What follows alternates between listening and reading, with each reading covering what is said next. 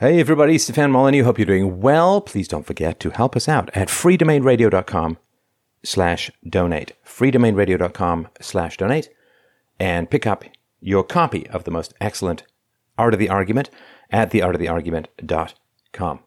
So, yeah, quite a couple of great callers tonight. A guy who was put on ADHD drugs when he was a kid and hates school wanted to talk about that, which was great. The second caller wanted to know why I thought animals were worthless in debates. Very interesting way to put it. We had a good conversation about that. And the third caller wanted to know can we balance the positives of, of reason and logic against the negative social impact of techno freedom? Or are the products of modern rationality far too dangerous to be left uncontained? Mmm, good, juicy free speech topic. In other words, can Western civilization survive its own success? And the fourth caller, ah, well, yes, you see, her marriage is terrible.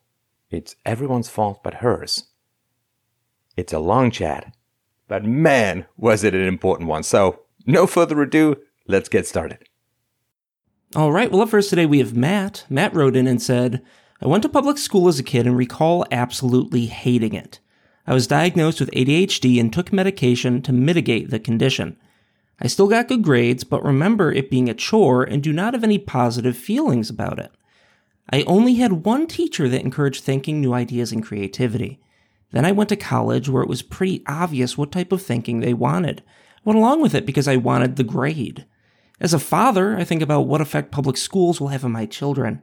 Was my willingness to go along instead of thinking for myself a result of the schooling I had? Or was it just my personality and laziness? That's from Matt. Matt, how are you doing? I'm doing well. Steph, how are you? I am troubled by your false dichotomy, my friend. Troubled, I tell you. Oh, all right. At the moment, I'm doing well. Um, Good. No sickness. so, yeah, I. Okay, well, what effect did the ADHD meds have on you, do you think? Uh, I remember thinking, uh, I don't know, it's been a couple years ago, just reflecting on the effects this has had on me. And I remember there's a guy in high school, and he said, he's like, You took your medicine today, didn't you? Uh-huh. And I said, Yeah. How do you he's know? Like, yeah. And he's like, it, uh, You're different. It, he's like, You're not as funny and I I didn't really I don't think I thought about it too much at the time, but I mean it just clicked. Uh, I don't know. I was thinking about all this, probably listening to you, thinking about this. So yeah, he's just it affected it. It affected me negatively. So that's what I realized. Probably a made up illness. What did your parents say about you going on these meds Oh, they're the. I mean, they're the ones that put me on it. My mom was. Uh, I was. Um, she was 41 when she had me. So by the time I was on the meds, I was. I was like 10. She was 50. You know, so. Um. Wait, I was. I don't know. If that's the four. oddest excuse I've ever heard in my life. Yeah. Well, she was 50, I, just so she had it. no capacity to say no to anyone or research anything. What do you mean? I think it might. I don't know. I think it might just be uh, going along with what the doctor said, and this is the issue. This is the um, solution. And you're so, still a young man, right? Yeah, I'm 28. Yeah. So it wasn't like there was the internet was around. It wasn't like there was any total counter. I mean, there was some counter right. information around, kind of stuff, right? I don't know. I don't know if she did any research about it at all. And your father? Uh, he worked a lot. I mean, he, he was he was a circuit court judge, so he uh, there is a lot. He was really busy. I mean, that's that's not really an excuse, but right. Yeah. Was he a, an uninvolved dad, like a workaholic kind of thing? He wasn't uninvolved. Um, uh, he's just, yeah, I mean, in that capacity, yeah, probably. You just kind of let my mom do everything. You're sounding pretty pretty vague here, man. Like you're trying to Yeah, describe it's- someone it's in a vague. novel from like you read maybe 10 years ago.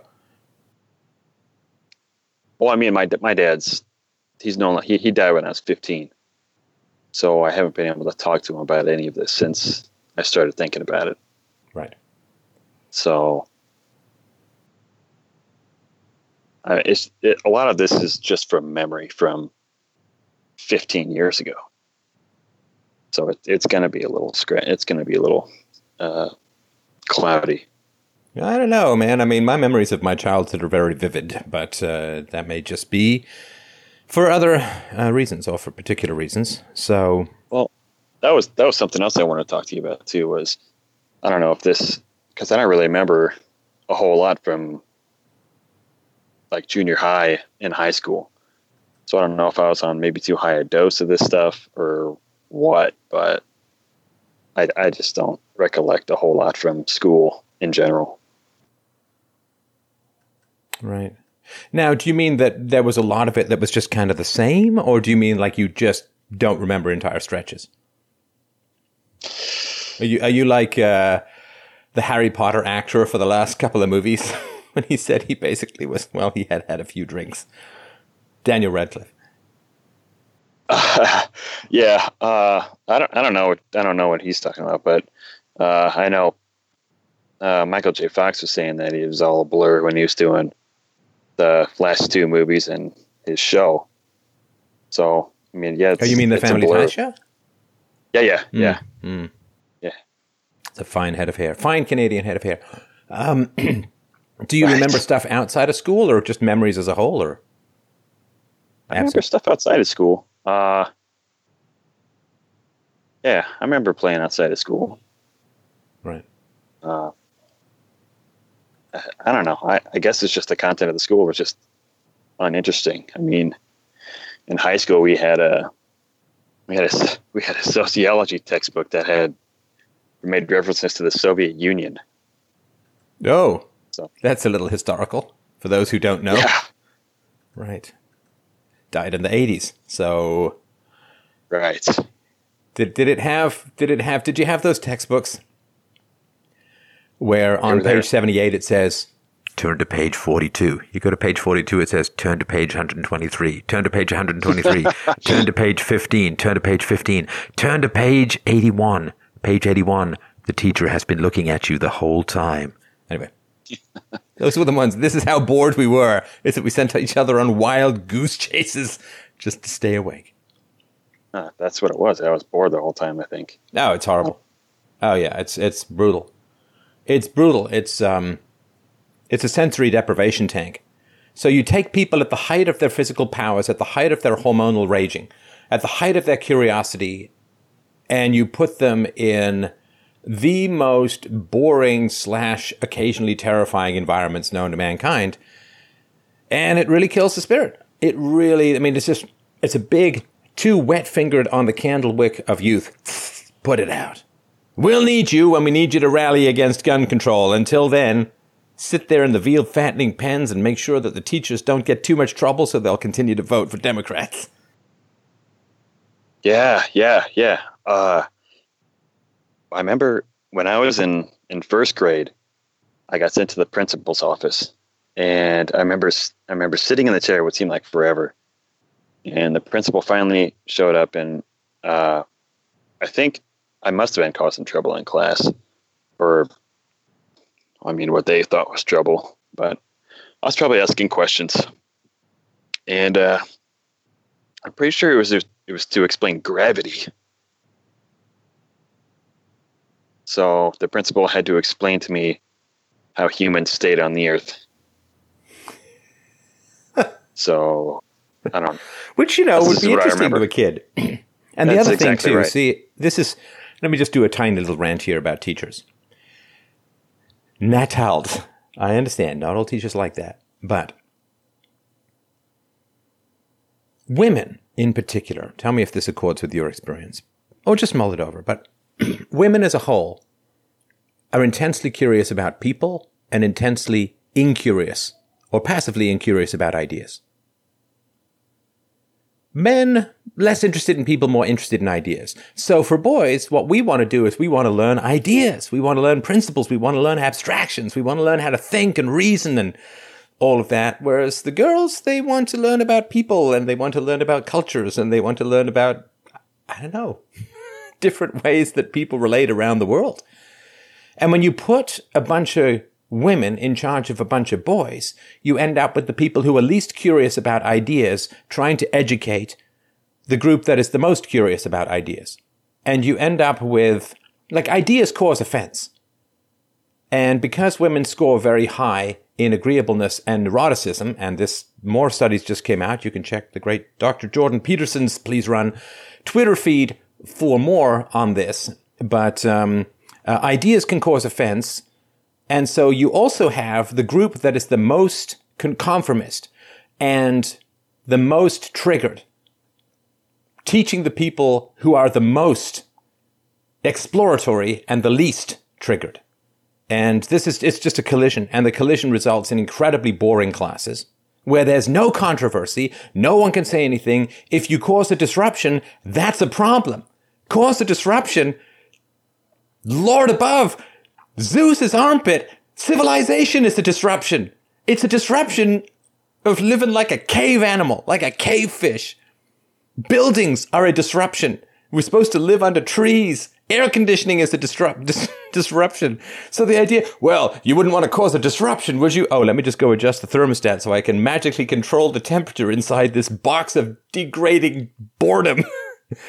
so yeah, you have this collision of female teachers and boys. And the female teachers have not been taught the value of masculinity. They inhabit the value of masculinity. Who built the schools? Men. Who's supplying the electricity? Men. Who built the plumbing? Men. Who built the thermostat? Men. You are living inside the competence and value of masculinity. And all you can say is, those boys are disruptive. You ain't gonna knock them down. They're not sitting quietly and nicely. Yeah, that's right. Boys are disruptive. They happen to disrupt things like, I don't know, your skull getting eaten by a saber-toothed tiger. Walls are masculine. so, um, this complete mismatch of female teaching styles and what boys actually like and need and use. It's one of the reasons why Almost 10% of American kids are on these horrible medications, or diagnosed at least. And they're almost all boys. Why? Because yeah. you see, the feminists tell us that there's no difference between the boy brain and the ba- and the girl brain, right? It's exactly the same. No difference. Well, if that is the case, then why, oh why, oh why, please explain to me, are boys being diagnosed with ADHD so many more. I think it's like 10 times more. So it's like some nutty number. And you can't drug something which isn't different because it can't be different. So if the boys' brains are the same as the girls' brains, then the only reason that the boys are being drugged more than the girls is because of sexism. You understand? When they say there's a wage gap, it's 100% because of sexism. Now, if there's a drugging the poor children gap, why don't they talk about the sex? Oh, you see, but that would be the sexism of the female teachers, and we can't interrupt gynocentric female privilege and female in-group preference and the armed linked estrogen brigade that defends female privilege. Can't talk about any of that stuff at all. So it's tragic. And the less exposure, this is why I asked you about your father, the less exposure that boys have to their fathers, the more likely they are to end up with these kinds of problems. There, this is from many years ago. I mean, like 15 years ago or more when I wrote my novel, The God of Atheists. I remember doing this research, and there's a speech in it about the boys brought down by the predators of amphetamines and uh, shrinks the brain mass. And the studies show, showed back then, that boys who were in the presence of their fathers displayed no symptoms of ADHD.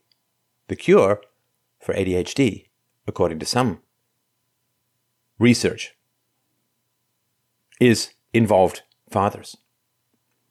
But you see, we can't have involved fathers because when you have involved fathers, women won't marry the state and won't vote for bigger and bigger government. So the father has to be destroyed so that the state can move in and screw the women in every way but the one that is fun.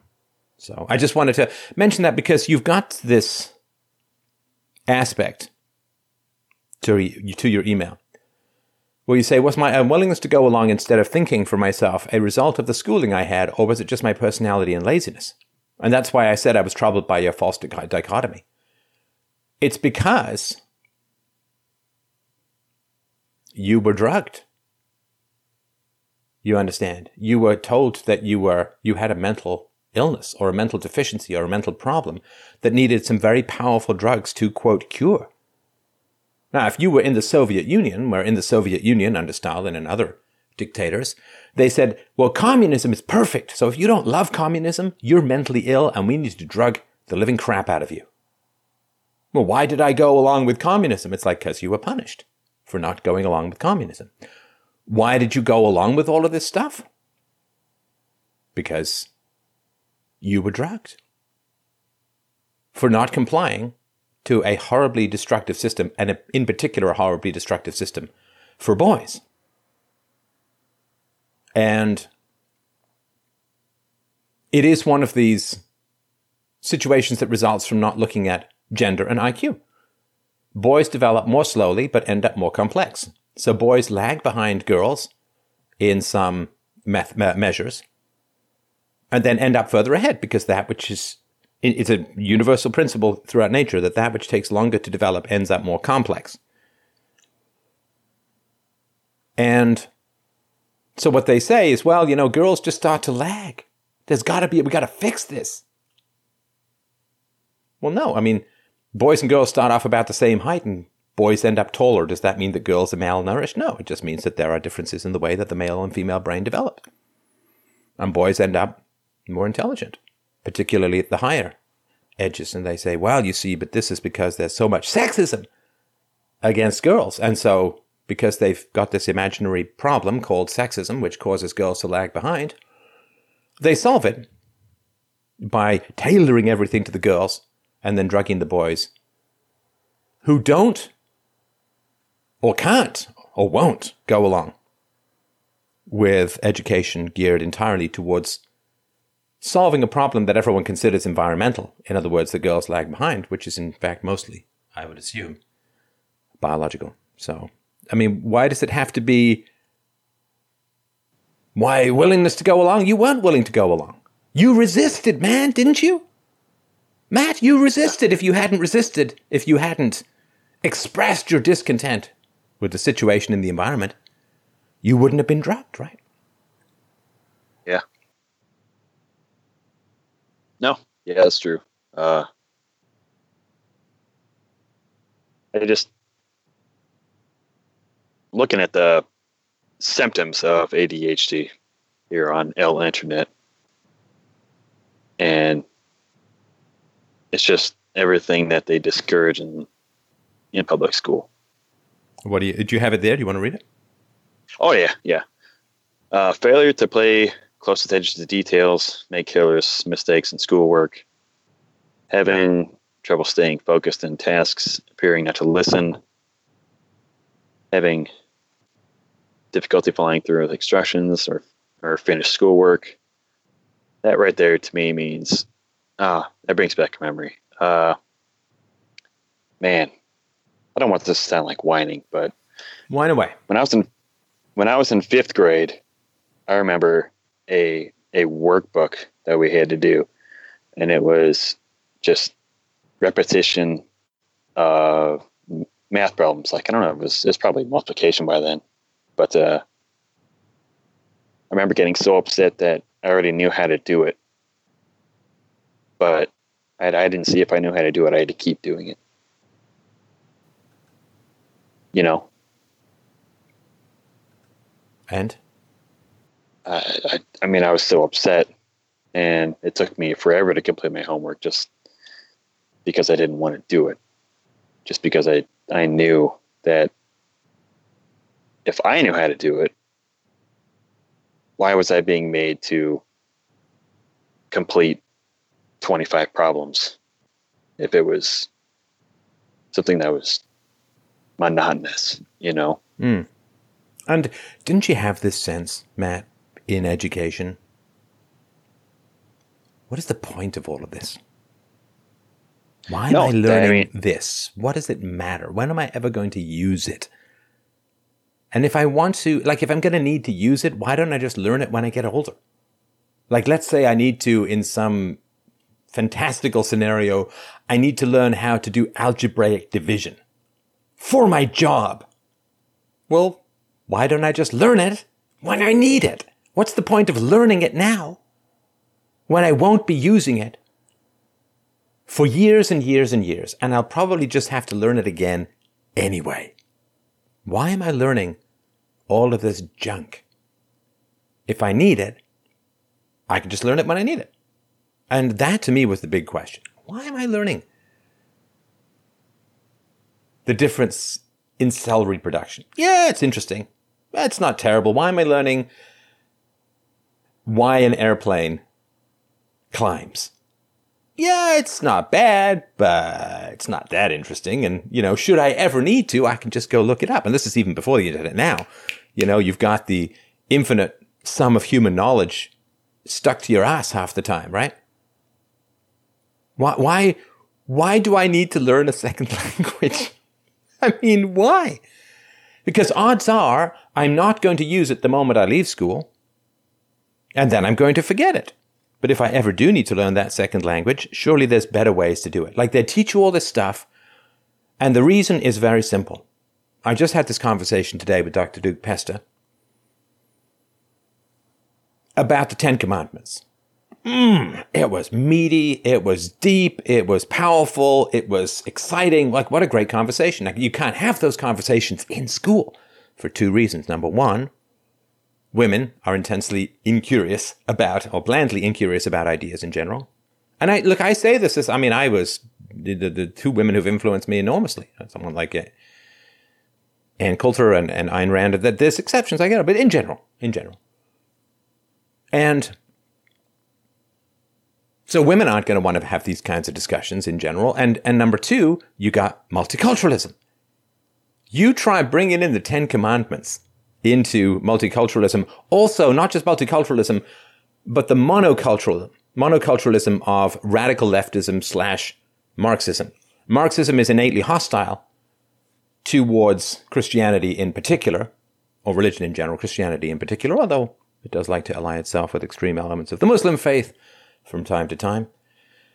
But with the monoculture of communism, there's a massive hostility towards any discussion of universal ethics because it is postmodern. It is something which dismantles universality so that it can impose tyranny on you. And of course, if you start bringing in the Ten Commandments, then all of the non Christian kids, as well as the communists, are going to raise blue, bloody hell and murder. So you can't have any meaning. You can't have any ethics. You can't have any philosophy in school because you got women teaching and you got the multicultural complaint switchboard, which lights up like a bomb if you teach something that has any depth or meaning. And so it has to be just completely emptied out and evacuated of anything that has any depth or power or life utility, not a, not a particular skill or ability that you can learn like algebraic division, but something that can carry you through in your life, something that can give you wisdom, something that can help you make good decisions. It's all gets scraped and emptied out. And it's like when I was a kid and I, I'd be at a dinner party. And at the end of the dinner party, the men would go into the living room and the women would go into the kitchen. And woe betide the child who gets caught in the kitchen, because those conversations are so boring. Oh, do you know so and so bought this and they're repainting their house and then they went on this vacation to Aruba and oh, isn't that a very nice tea set? Oh, I think you need to do that dish again, honey, because I don't think it's quite clean. And oh, isn't this lovely marble? You go into the men's room. Well, they're talking about something. something that's not that stuff. And um, education has just turned into this big, empty headed kitchen detritus. So, yeah, it's rough. Right. And Yeah, your dad just- didn't go to bat for you, and your mom didn't go to bat for you. They kind of threw you to the wolves, and they did not say, maybe you're boring teachers. Can you imagine this? Okay, give me give me that sentence. Give me the sent. Give me that sentence by sentence. Give me that. The first symptom. Oh, uh, this is uh, inattention.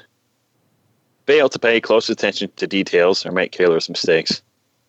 Right. Okay. trouble staying focused. Okay, go ahead. So imagine that you're producing a stage play or a movie or something like that, and the audience starts checking their phones.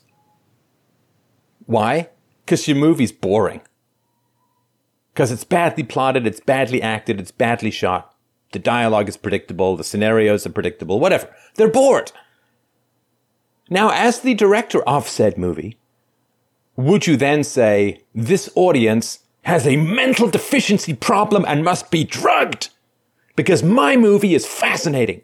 And the fact that they're bored means that they're problematic and dysfunctional and have to have brain chemicals thrown into their system. That would be the mark of a genuinely insane slash evil person.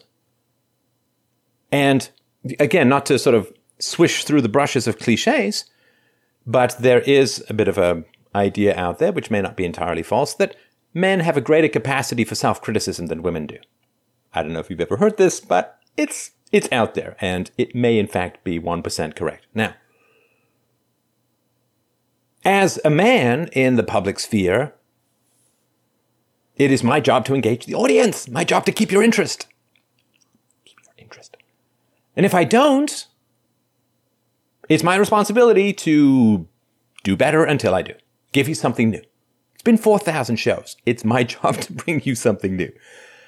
And if I don't, if people stop listening and, and people stop, well, it could be because I went into a place without proper preparation of people blowing back or whether they're upset or whatever. Okay, well, then that's my job to manage that transition as well. But it could be, could happen. No, it could happen that I have to say an unpalatable truth. I know it's going to cost me listeners, but it's worth talking about because it's a philosophy show, not a please the listener show. And philosophy and please the listener, they're not always the same circle. They overlap, I hope, but it's not always the same. But can you imagine if I was doing boring shows and people were tuning out? If I then said, well, these people, I'm fascinating. Every human being should be riveted to even watching me sleep or clean my ears. I am gripping, phantasmagorical, illuminating, phantasmagorical, interstellar, whatever. Like, I'm fascinating. That's gravity.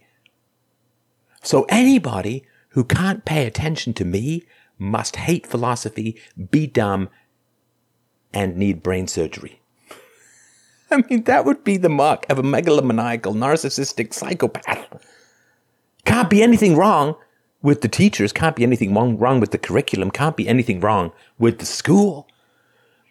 It's not that the teachers are boring, it's that the boys are mentally damaged.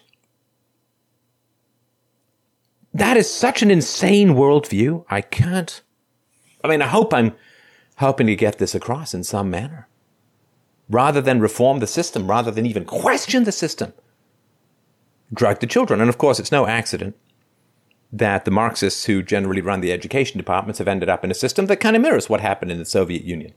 Well, communism is perfect. If you, you're not happy under communism, you're insane and we're going to drug you.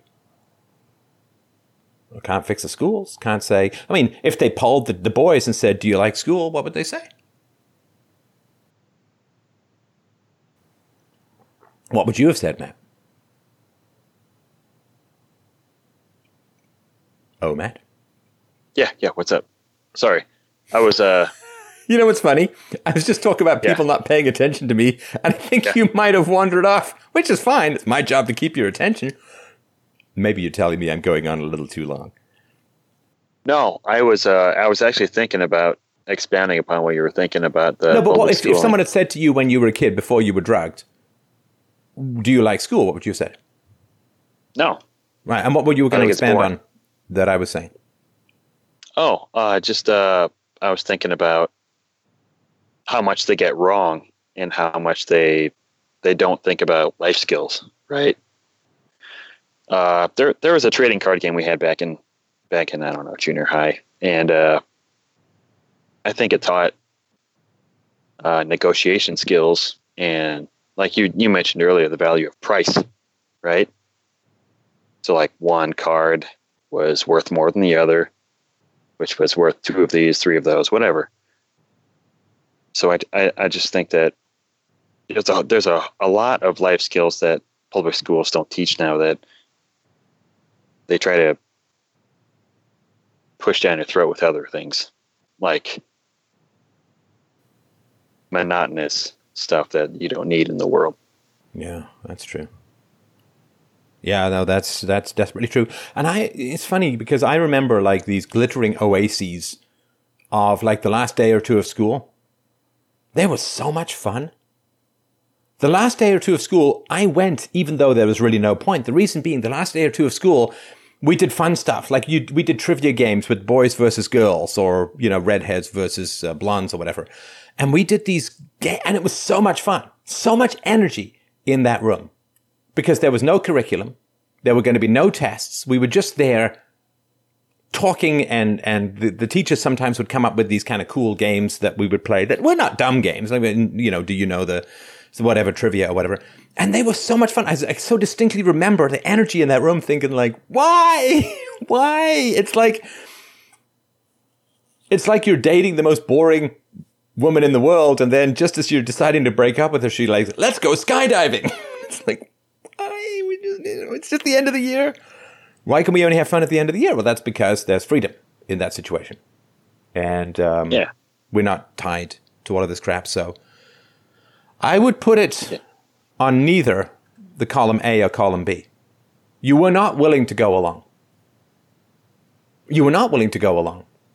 You were drugged for not going along and you say, my personality and laziness, don't ever mistake laziness for boredom. Right. There's an old saying says, boredom is rage spread thin.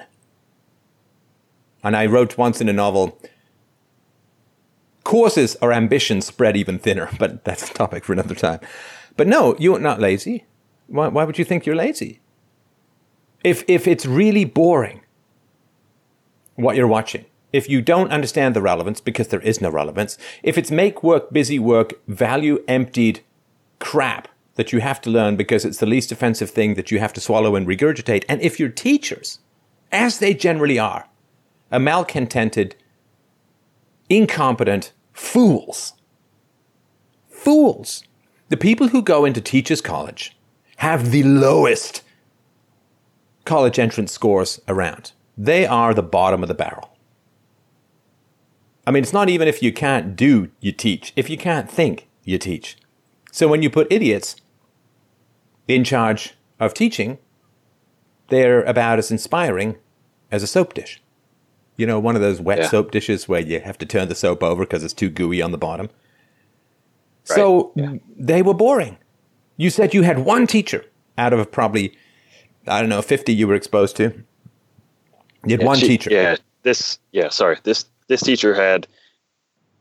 She talked as much as positively about Shakespeare as you did, and made you think about uncomfortable topics. And this is in my junior, senior year of high school, so um, in my opinion, much too late for thinking. I had a professor. I actually ended up working for his wife, uh, being a teacher's assistant in a gifted kids program. But I had a professor when I was going through my English degree, where not only was he not very inspiring, but he was also kind of dangerous and short tempered. So I remember very clearly we were studying Billy Budd. And he just it wasn't that exciting. It wasn't that interesting. And I used to hand in extra essays to this guy, as I did for my philosophy teachers sometimes as well. And we were studying Billy Budd, and I just couldn't get into it. I've never had much luck with Herman Melville. I mean, I, I recognize the, the quality of the writing and so on, but dear God alive, get an editor, for God's sake. Jeez, you don't need to know every little thing about how to tie a nautical knot. Give me a story, give me a white whale, give me a shark bite, give me something. Moves the story along. His plot is like a beached whale that never even explodes, just dies on the sand. But, and I remember he was really, really short tempered, really, really bad tempered. We, I went into one of his classes and he was asking questions about Billy Budd. And people really weren't answering. And so he said, All right, all right, hands up if you've not even read Billy Budd. And the hands went up. And he got up, he picked up his stuff from his desk, he stormed out, and he slammed the door. Like we were just terrible people because we hadn't read Billy Budd. We hadn't done our work. We were lazy. Now, that certainly is a possibility. it certainly is a hypothesis. But I love to read. The question is what's he doing having a hissy fit and storming out? It's his job to motivate us. The hissy fit stuff is, and I, I've had this uh, with a summer school teacher who was so boring. I would, I remember dozing off in the class sometimes. And then when I walked up, I've said this before, I walked up to give a presentation. And he screamed at the class. He screamed, Everybody, put your heads down on your desk and pretend to be asleep.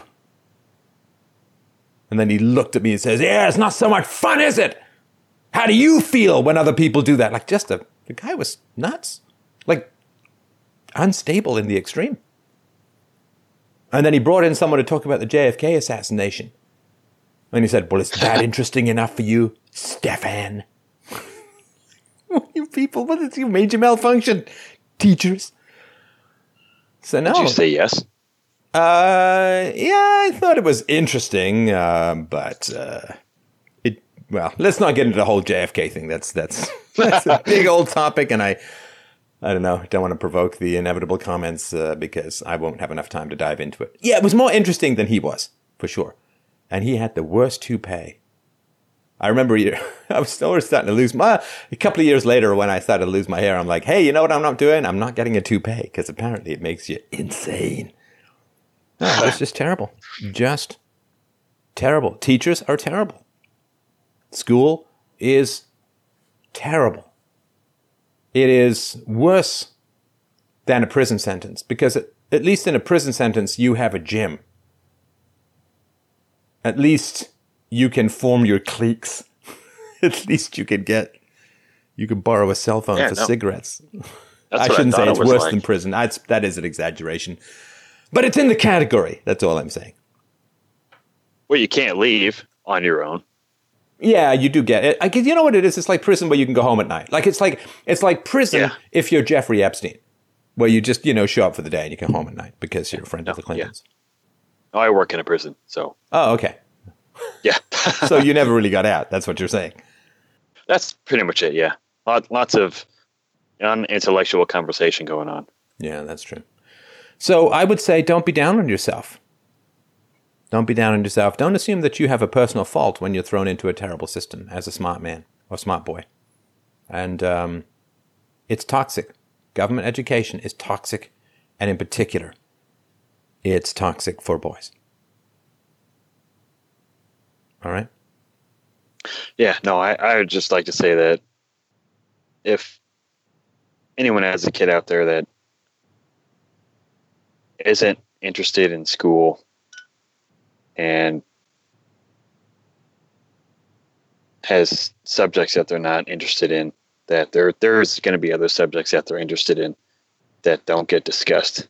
Like I remember I just learned a few years ago that Venus has a longer day than it does a year. Oh, it turns that slowly, eh? Yeah, yeah. It's it has a, a retrograde rotation. Wow. Yeah. That's pretty cool. Yeah, Still feels just- I- shorter than some days in government schools, though. Right, right, right. It's just you don't learn a, a whole bunch of stuff that in in public schools that you can then you can find outside it's it's a it's it is literally a prison for the mind. Yeah. Can't. And also in a prison, I don't think they can drug you. Uh, no. Yeah. It, there there's forced medication. Oh, is there? Yeah. Hmm. Uh, that's for the guys who really actually need it, though. Hmm. But All right. Well, uh, I hope that helps, and uh, maybe you can have a chat with your mom sometime about uh, what the hell happened that you ended up uh, getting drugged. Maybe she knows something more about it. But thanks for your call, Matt. I appreciate it. Moving next to the caller. okay, thank you. All right, well, up next we have Charles. Charles wrote in and said In a recent debate, you had mentioned that the level of consciousness that animals possess is essentially worthless in the level of debate that humans take part in with one another. Would this viewpoint change in cases where an animal's ability to detect and draw relevant conclusions from certain types of information far surpass that of humans? That's from Charles. Hey, Charles, how you doing? Hey, good, Stefan. How are you? I'm good. Um, what's your interest in this topic? I don't know. I'd just been uh, listening to a bunch of your podcasts whenever I first started listening to you about half a year ago, and uh, really took interest in your consciousness videos. And I'm actually a, a biology major, so I took a particular interest in the one where you were comparing it to the consciousness of animals. Yeah. Okay. So the language is very interesting. Worthless. Well, you know, no, I, that's that's a very see. That, I'm sorry, to, but that's that's a judgment of value, and and I just want to point out this is not an argument. I just wanted to point out that that's an interesting detail. So, for instance, would you ever describe an animal as fiscally broke? Uh, fiscally isn't in terms of uh, how we view money or yeah, money. value in general. Would you no? Would you ever describe an animal as broke or cheap or in possession of a bad credit rating? no, no. It would make no sense, right? Because so when you say animals, the, the level of consciousness that animals possess is essentially worthless.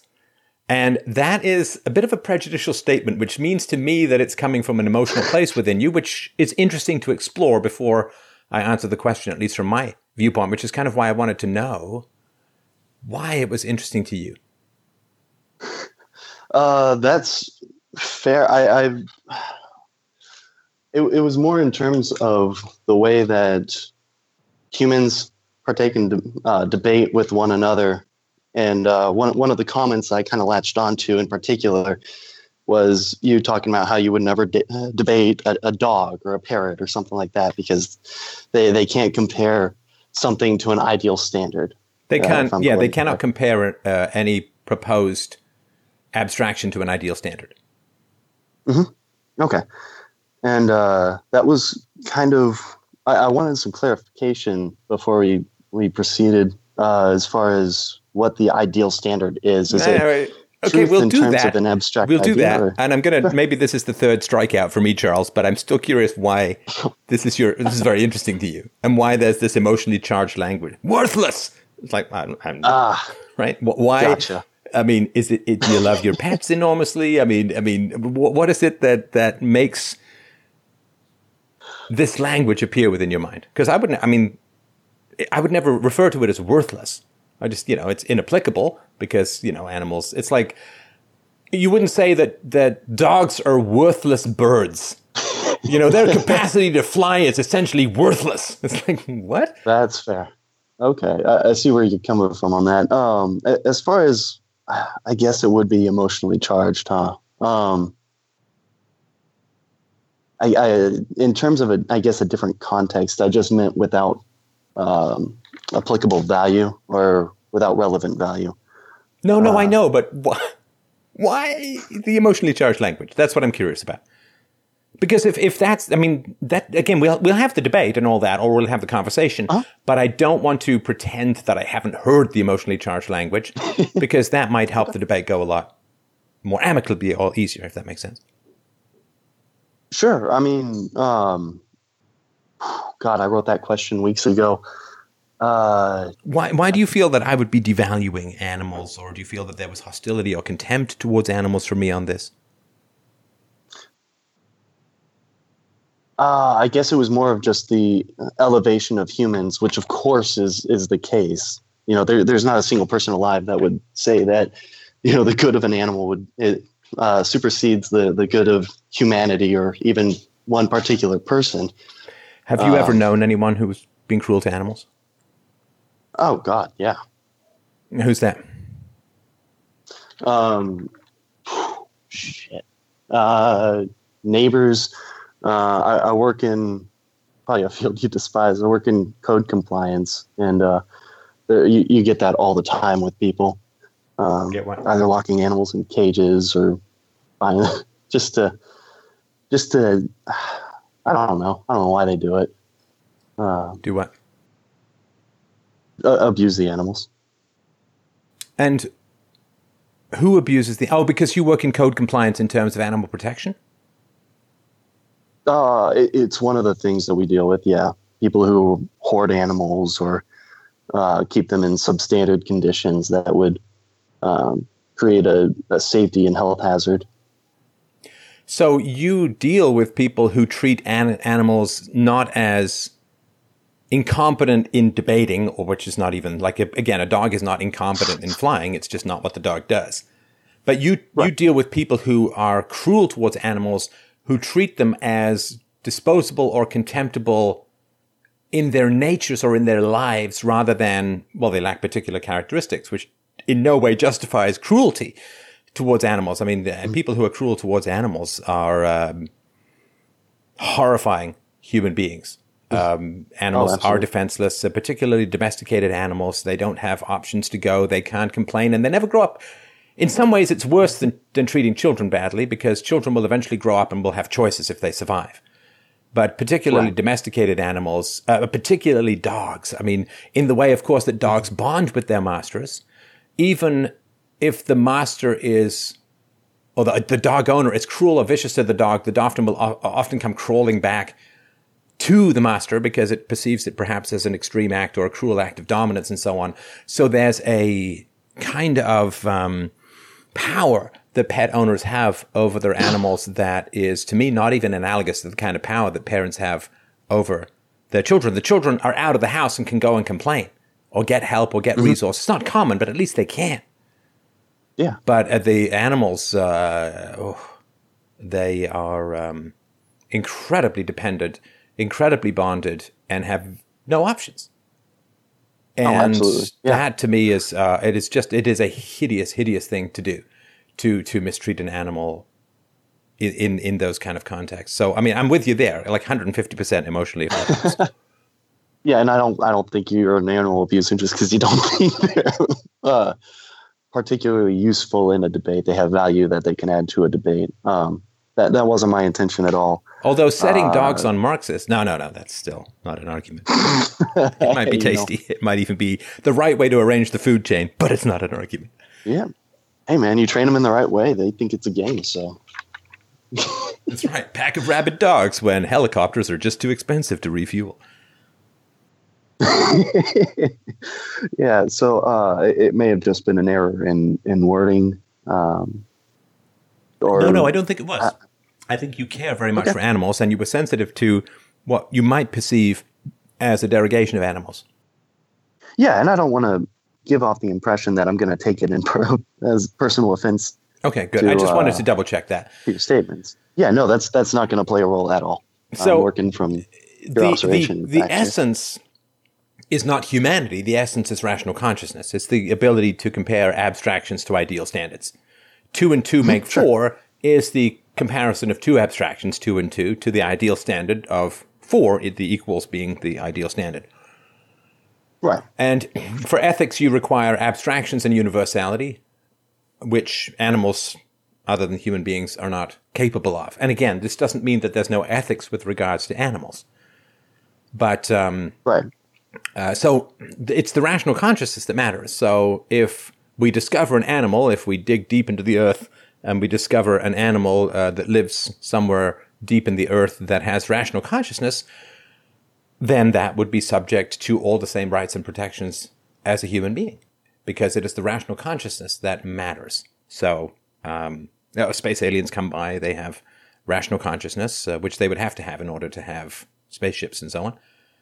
They would be entirely subject to all the same rights, privileges, abilities, and responsibilities of human beings. So it's not the humanity, it's the rational consciousness aspect. If we had some super genetic way, which I'm sure someone in China is working on, some super genetic way to turn an ape into a hybrid with a human brain, then that ape would have all of the rights, protections, responsibilities, and uh, and uh, abilities of a human being, and uh, that would be how that would flow logically. I think.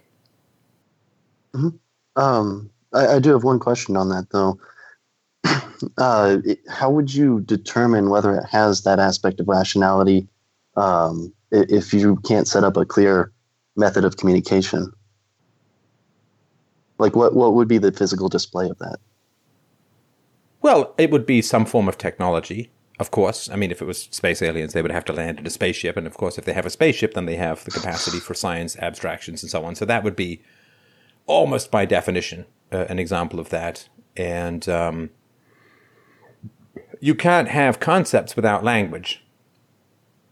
And you can't really have language without concepts. I mean, language and concepts are very sort of tightly bound together. Mm-hmm. And I don't mean the sort of point and grunt language like banana, like concrete stuff. I mean, abstract right. classifications. Abstract classifications, such as, you know, I mean, a, a monkey could certainly determine that you could probably get a monkey to organize things by color. Mm-hmm. You know, like a yellow pepper and a yellow banana. You know, you could probably train them, but you could not then get, I don't think you could train them to categorize by fruits versus vegetables because that's a level of abstraction that is not immediately apparent to the senses. So you would have to have a level of abstraction that went beyond the senses that allowed for the organization of new entities according to these universal abstractions. Could you get an animal to sort other animals according to reptiles versus mammals? And then if you brought a new animal in with I mean, as a biologist, of course, you could do that, right? You look for boobs and hair and except for the damn platypus giving birth to live young and so on. And so you would certainly have tests as to whether or not abstractions were occurring that you could begin to negotiate. And then once you have the language for abstractions, you can begin to map them together. Uh, and th- from there, you can build some sort of common framework for debate. Okay. Uh, so, so this, uh, sorry, I need to get the wording down.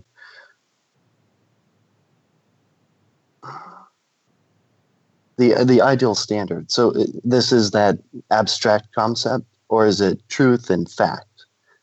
Is it that that's uh, I guess kind of it could really be a short conversation or, or not, depending on on how we define this. Uh, well, there's a difference between accuracy and truth. Mm-hmm. A squirrel can accurately figure out the difference between nuts and rocks, and it can store the nuts for the winter, right? Right. And so it's accurate in its evaluation. And tigers don't attempt to take down trees or tumbleweeds. Um, they accurately identify the flesh bearing mammals or animals that they can eat and so on. So accuracy is one thing, and animals are extraordinarily accurate. I mean, you see the, um, you see these, these birds that, that like dive and grab a fish out of nowhere. I mean, that is incredibly oh, yeah, accurate, man. right? Think of a hawk and a rabbit. I mean, goes down and grabs that thing from the sky, a peregrine falcon, like the fastest animal, right? When it's diving at 250 miles an hour, I mean, that's an incredibly accurate uh, animal. Uh, or the anglerfish, right? Like it squirts up its water and hits a dragonfly larva, knocking it into the water, which it can then eat. and it's incredible. So accuracy, yeah. animals are perfectly capable of. But truth is the comparison of an abstraction to a new entity. And I do not know of any animals that are capable of that. And again, that's the categorization of new information according to abstracts like mammal and and uh, amphibian and fruit and vegetable and living versus non-living. So they can accurately determine living versus non-living, but they do not have the definitions of living versus non-living that they can apply to new entities uh, accurately. So, huh. for instance, think of the dodo bird, right? So the dodo bird, yeah, for those who don't know, was a flightless animal, a flightless bird that went extinct. I don't know, 150 years ago, something like that. And the dodo, Yeah, the dodo bird. And it went extinct because it did not recognize human beings as predators because it had never met them before. And therefore it did not run, it did not right Now, after animals have been around human beings for a while, they recognize that we are a little on the aggressive side from time to time, Oh, and then yeah. they learn to run away from us. I mean, look at a squirrel. Trying to get a squirrel to feed out of your hand is, is a challenge, right? But the animals that have never come into human contacts with human beings before often are not afraid of human beings. Then they learn to be afraid of human beings, whereas an, a human being that comes in contact with a new animal is generally very cautious because it has the abstraction called new, don't understand, and it does not need to be, does not need to learn caution through repeated attacks.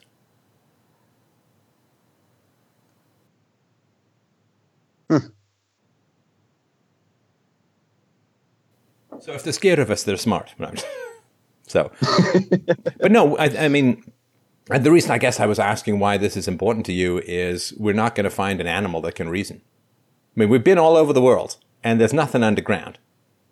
We're not going to find an animal that can reason now. Maybe space aliens will visit tomorrow, but uh, that's why I was kind of curious why this was an important issue to you because it's very, very off in the distance when it comes to philosophical priorities. Yeah, well, and that's that is uh, I don't know. That's kind of why it drew me to it. I uh, I wanted clarification on it, and yeah, I mean, I got it because, and, and I may have just missed the the part where that ideal standard was initially defined, or or I just misunderstood it. Um, but uh, yeah, okay, because right. because I was I was just under the impression of normal debate. No, I think I think we've uh, we've got a good You're good clarification. So thanks very much for your call, and move on to the next caller. Yeah, sure thing. Thanks, man. Okay, up next we have Jeff. Jeff wrote in and said, Reason and logic combined with science, technology, and the Western ideals of freedom appear to inevitably lead to modern social changes that threaten to destroy civilizations. The mechanism of destruction is vast wealth, power, and success, which allows us to absorb foolish social decisions until our beloved Western societies are destroyed after inevitable point of no return. Can we balance the positives of reason and logic against the negative social impact of techno freedom? Or are the products of modern rationality far too dangerous to be left uncontained? Can Western civilization survive its own success? That's from Jeff. Hey, Jeff, how you doing? Hello. Very good. I'm happy to talk to you. Good. Well, thanks. It's a it's a good question, and this sort of reminds me of the cycle that we've all heard of that hard times create strong men, strong create strong men create good times, good times create weak men, weak men create bad times. Exactly. And the problem with the West is we just didn't go far enough. We did not go far enough in terms of freedom because we continued to have the state at the center of our social organization. And if we don't have the state at the center of our social organization, or frankly anywhere in our social organization, then we'll get out of this cycle. But as long as we have the state, then people will eventually hijack it. Wealth produces a massive amount of assets that you can use to borrow and print and, and so on, future taxpayers paying the receipts that you can borrow and print based upon. And so you do end up with the situation where success breeds failure. Now, if we don't have a state at the center of society, then there will be no coercive mechanism to hijack the progress and turn it towards evil and sophistry and lying and the buying of votes and the creation of the dependent classes of the military industrial complex, the mother, single mother state, the welfare state, and so on. So, unfortunately, we got close, or at least America got close in the 18th century in terms of making a very small state, which created a lot of economic growth and opportunity. And then, because there was a very large state, we are going through the cycle. And as soon as people finally understand that we will never escape these tragedies as long as we have a state, well, then we can start to build something sustainable. But as you can see, of course, we ain't there yet. Okay. So, so if the state, so you, you view you view or you you visualize the state as the center or the I guess the center cause of these issues. What would be the center or an alternative center. Well, Does that make the state is coercion, so it would be negotiation. The state is violence, it would be nonviolence. You would have, let's just say, a geographical area with no state. You say, oh, but, but, but, but we have to have a state. It's like, well, they said that about slavery. You have to have slavery. Uh, you don't. You don't have to have a state. You don't have to have slavery. Right. And the world got fairly far along, at least the Western world got, world got fairly far along the ending slavery thing, but then they substituted the income tax and other, and, and the draft and the enslavement of future generations through debt. Slavery has not vanished. Now it's been transformed more into an abstract kind of serfdom, where children are born over a million dollars in debt. That is a form of indentured servitude that their futures have been fed into the bottomless maw of democratic greed in the here and now. So we kind of got close and then we kind of pulled back. So uh, I've got books uh, at freedomainradio.com where you can find out more about a stateless society. But um, yeah, as long as we have the state, this is going to keep happening, and success will breed its own failure as long as we have the government organizing everything or trying to in society. It's too much power. We all know power corrupts. Power but- corrupts. Power corrupts. Well, well exactly. I, I, I think I think I completely agree, but I'm, I'm looking at it at a, a kind of a different perspective. I look at all this uh, wealth generated by Western ideals uh, as sort of an enabler. It gives people a great deal of options. I mean, one of the reasons why I was sort of inspired to call you was that um, there was a, a YouTube channel that was discussing the uh, male birth control pill. And you've talked before about the impact of the female birth control pill. And so, what do we have here? We have options. But what had occurred to me is that all this wealth, all this science, all these options basically results in a sterilization of the entire species, as long as you're able to afford it because as long as you're seeking options, whether or not there's a state or not, you're going to open the door to a diversity of behaviors that will result in uh, unexpected consequences. Do you agree? I'm not sure if I agree because I'm not sure what you're talking about. I'm sorry if I lost the thread there, but give it another shot. Well, what I'm saying is is that when you achieve great deals of wealth in in in the presence of freedom, then what you end up with is options. Isn't that correct? Options? Sure, yeah. Okay. Now, these options, because um, just the way people are different, everybody's different from everybody else, they pursue different courses of action based on how they want to pursue their lives. And what I've noticed is, is that people don't necessarily do things what's good for the civilization. They do what's good for themselves. And so when you give individuals tremendous power and options, inevitably what I see happen uh, is that civilization won't hold together precisely because individuals have been empowered to such an extent, such as birth control, etc. Okay, so is is your argument that with birth control, basically people put off having kids and then we die out? Is that what you mean? Sure, absolutely, because it's optional. Because now you can do it. Same thing with feminism. Same thing with global No, no, no, trade. I no. no fe- feminism stuff. is the no, feminism, big giant government program. Feminism is not something that spontaneously emerged from the free market of ideas.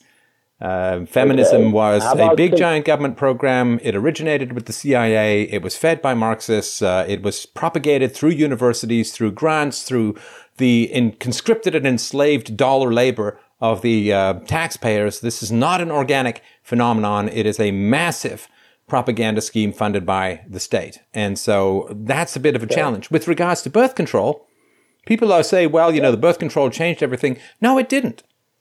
No, what changed was the welfare state. What changed was the welfare state. That changed everything, not birth control. No problem with birth control whatsoever. But birth control combined with the welfare state. Now that causes significant problems. People say, ah, well, you see, fewer smart people have children when there's birth control. Mm, no, I don't think that's necessarily true. In the past, the smarter you were, the more children you had. I mean, this is one of the arguments mm. for high Jewish IQ that the, uh, the smartest Jews, the rabbis who learned a bunch of languages and studied a lot of arcane and abstract thought, the rabbis had the most okay. children, and because they were the smartest, you had a third of a point of IQ increase per Jewish generation, and you know, over 700 years, that gives you the 15 points, give or take. And so, in a free society, if you're smart, then you make more money. And if you make more money, you can afford more children. And you say, ah, but the women, the women don't want to have children because they're too smart. No. This is the result of propaganda that said, oh, women barefoot and pregnant in the kitchen and motherhood is dumb work and it can be replaced by minimum labor from the third world. And if you really want to exercise your brain, you don't raise the next generation of children. You, you go and type under fluorescent lights in a veal fattening cubicle pen in a, a floor with no windows that open. This is all mm-hmm. propaganda that turned women away from child raising. And also, of course, through the welfare state, you took money by force from smart people who were being productive and you handed it out to dumb people who were breeding. And so this idea, well, you see, it was the pill that made smart women not have kids. No. Whatever you subsidize, you get more of. Whatever you tax, you, dec- you decrease. And if you tax smart families, you decrease the number of children that they have. And if you subsidize or pay massive amounts of money to women who don't plan, women who don't think, and single moms are well below the average in terms of IQ, well, then you end up with this. And so people think that the pill somehow magically changed all of this. But they take out all of the other factors that came, you know, not entirely coincidentally after the pill. And so. Um, so, so from your perspective, we can have a highly capable, a highly technological, idealistic, open, egalitarian, free loving society uh, that is stable as long as we get rid of the state.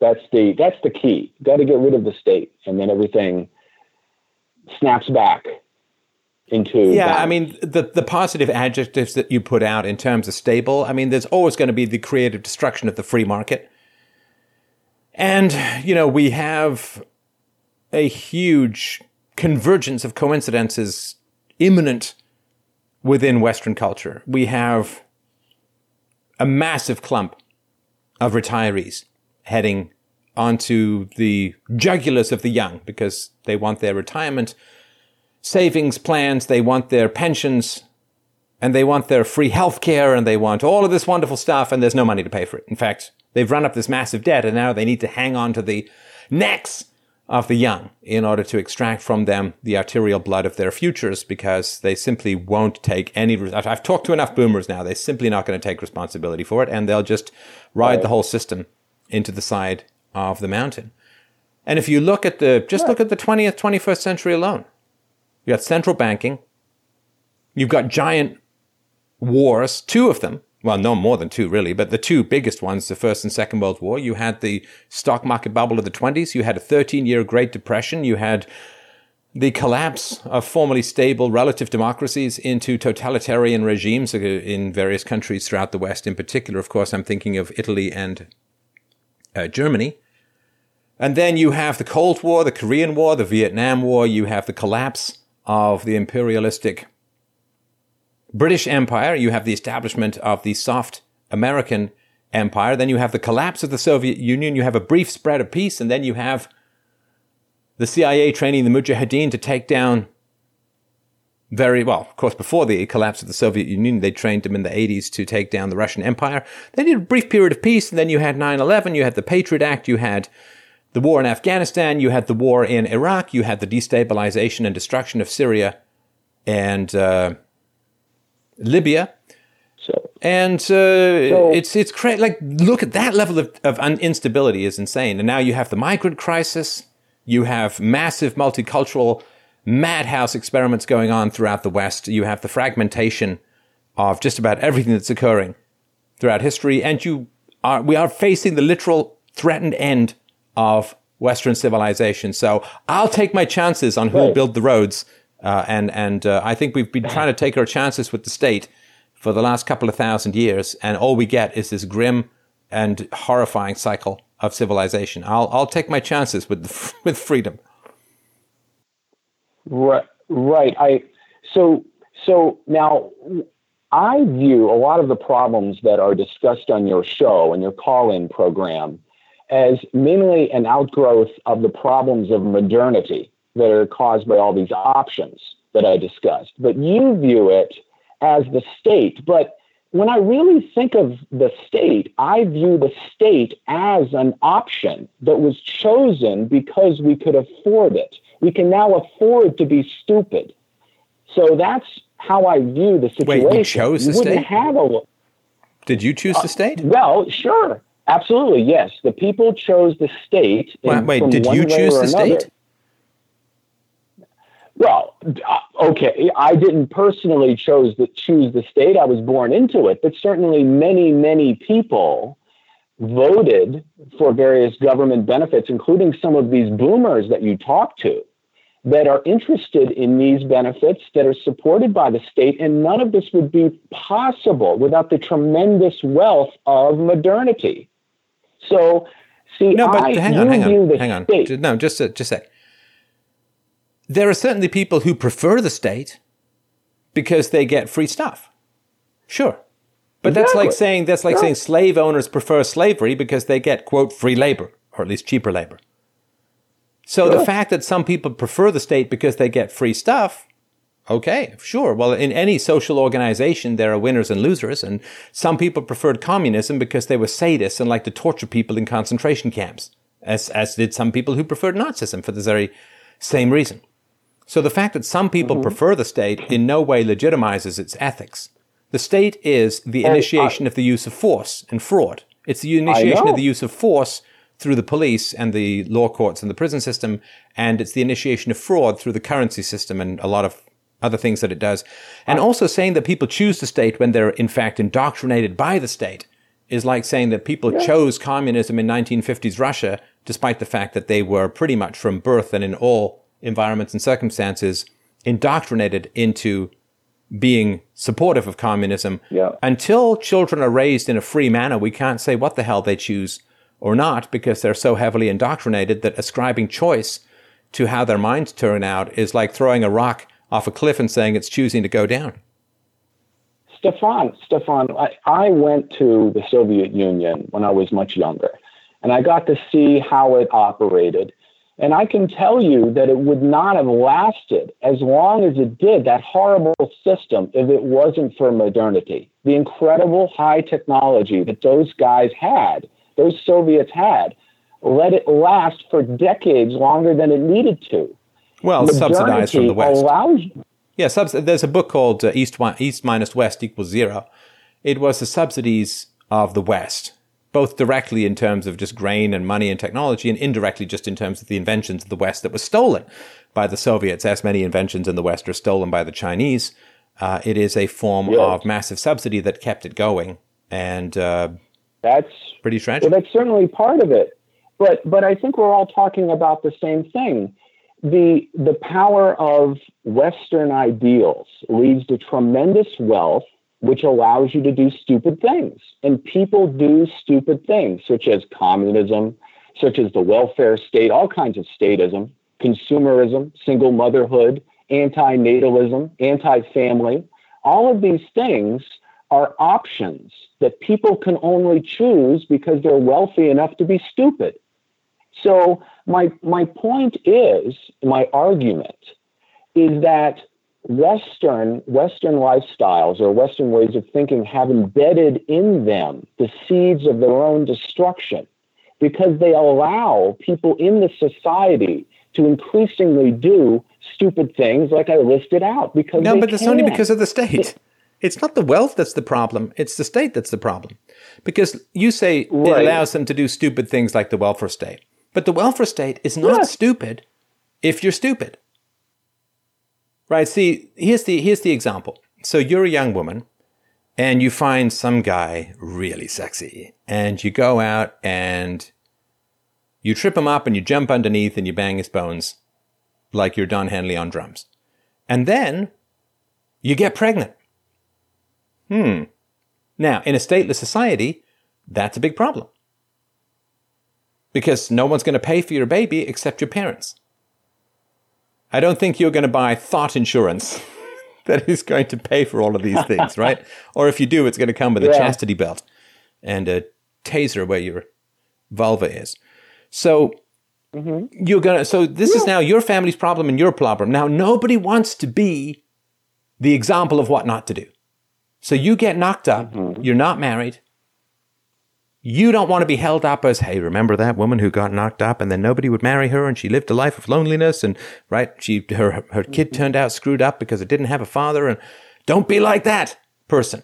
Nobody want like we all want those examples because in a free society it will keep people on the straight and narrow, on the righteous path of keeping your legs closed.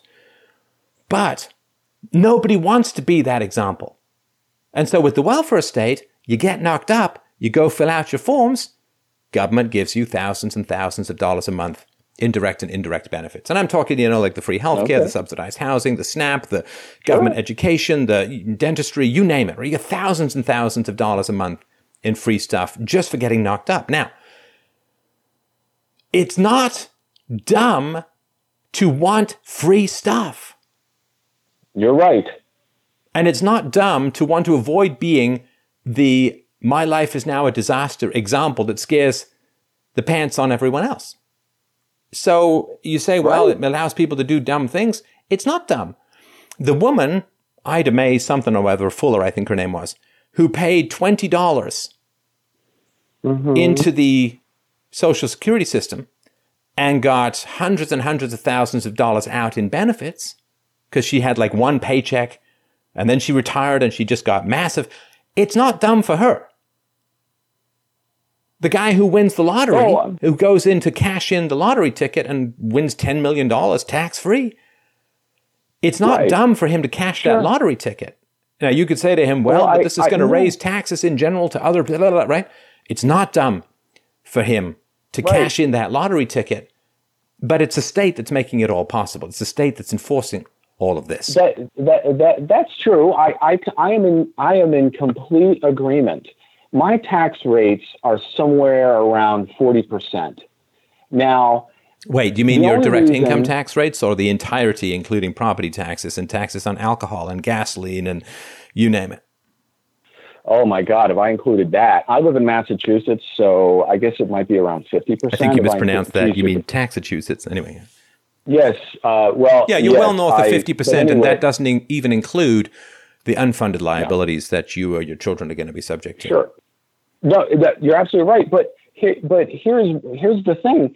I would be starving, living in a gutter, if it wasn't for the incredible wealth building power of Western ideas. So my point, my point is, is that all of this would be not sustainable. I would be just basically dead, I guess, un, under those kinds of tax rates, if it wasn't for the high productivity of, of the Western modernity. So my point is, is that all this modernity is an enabler of the state. The root cause, in my view, is modernity. And then from that comes the state, because the state comes and they say, don't you want to care for single mothers? Don't you want to care for the downtrodden? Well, of course, and we can afford it. So then we do. Now, the thing is, is, is that in the old days, you used to go to the church for help if you were poor or a single mother or something like that. But again, wh- what are the options that people have now? You don't go to the church. Why? Well, you don't need to. What I'm saying is, Stefan, is that people do things, and you said it once yourself. Nature. You said something like, "Nature is right." You, you said that in one of your shows, and I and it, and it occurs to me, you are absolutely right. You are as right as nature. Nature is right. But what does nature say? nature says do what you must. And when you have options provided by modernity, you don't have to do anything or, well, much. So my point is, is that, well, you see my point. You view the government as the root cause of all evil. But No. I view No, don't, No? don't try try and make your own arguments. Don't try and put words into my mouth, just so we can keep it friendly. Just just make your arguments, but don't tell me what I'm saying. Oh, okay. All right. I don't mean to be hostile. I, am just I- like let's not derail Oh, things no. with you now telling me what I'm saying because that's not that's not reasonable. Yeah, like, let, just- let, let me let me state to- state my cases and you state yours. Yeah, right, right, right. Well, no, I, I, I don't. Yeah, I, I really get it.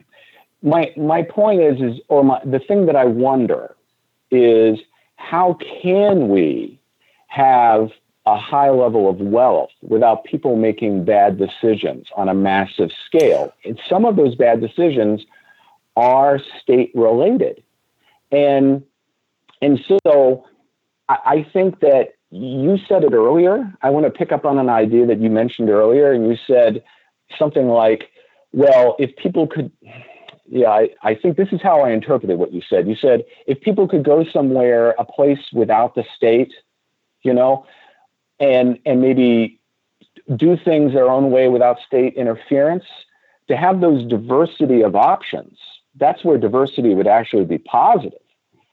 But the problem is when people see all the goodies they can get one state over, they wouldn't go to a place like that. I, I don't see any resolution here, really. I think that we're on a downhill spiral in Western society, driven by modernity. Whether or not the state is the executor of that is up for Yeah, debate. I mean, here's here's the But- problem. The word modernity doesn't mean anything other than recent.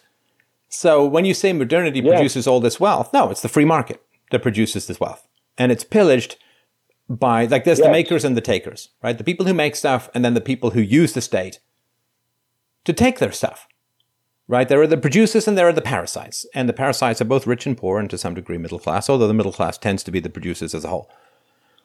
The state is not the root of all evil. The state is a manifestation of a lot of evil. The state is fundamentally satanic in that it pretends it has value, but it's offering things that it's stolen. right. And so the solution is for moralists to point out that the state is the initiation of force. To point out, this goes back to a speech that I made in New Hampshire in 2008. I think it was one of my first public speeches. The state is force.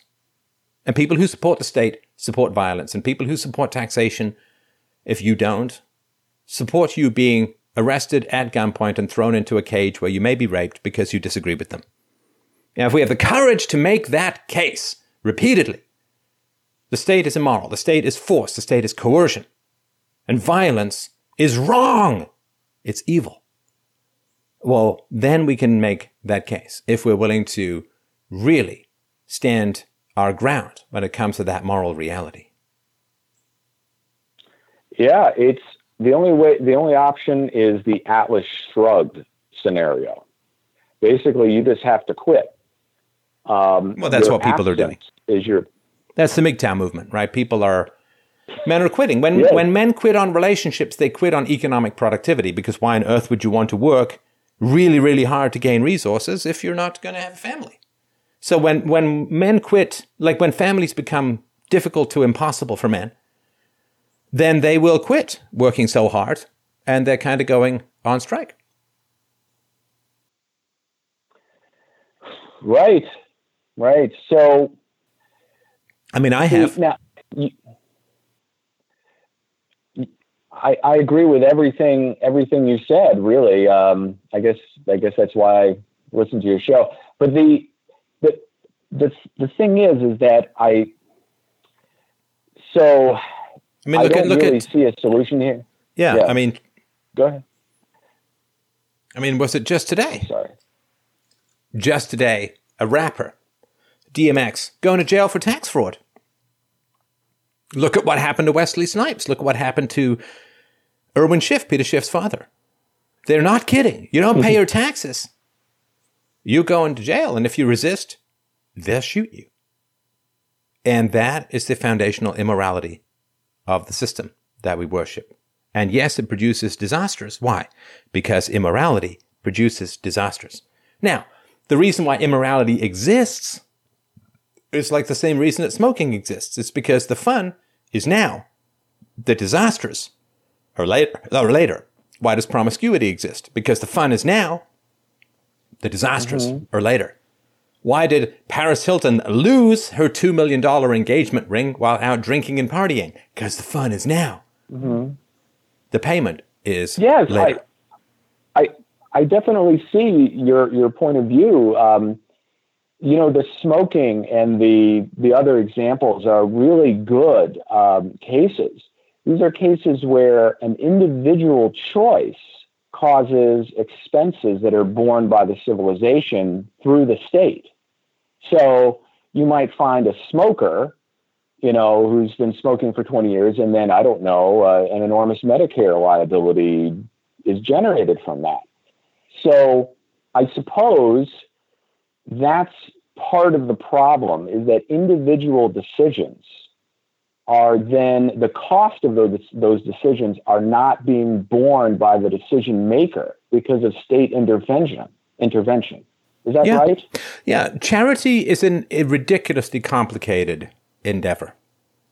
It is a ridiculous like truly helping people is really really complicated because if you try to help yes. people you're often enabling their bad behavior and you want to help people make better decisions and you want to shield them to some degree from the consequences of their bad decisions, but not to the point where you're subsidizing future bad decisions. It's really, really difficult to help people.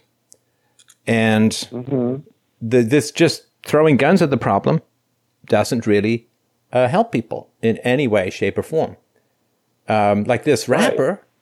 He just got sentenced to a year. Okay, he's a father of 15 cried through the sentencing, detailed his abusive childhood, including beatings and abandonment by his mother, and sobbed while asking for leniency so he could spend more time with his 18 month old son who has a medical condition that has already required two operations. I was in a cloud, I was in a cloud, Simmons told the judge about his past mistakes, which included drug use. I wasn't thinking straight. Simmons apologized for his tax fraud, saying he didn't realize at the time how serious it was. I mean, okay, he's well, an infamous jerk with a long arrest record. He's got 15 kids, and he evaded 1.7 million dollars in taxes. He got a year in prison, probably be out in six months. But uh, that is, uh, they they they want their pound of flesh. They want their money, and if you don't give them their money, they will come to you with guns and they will throw you in a cage.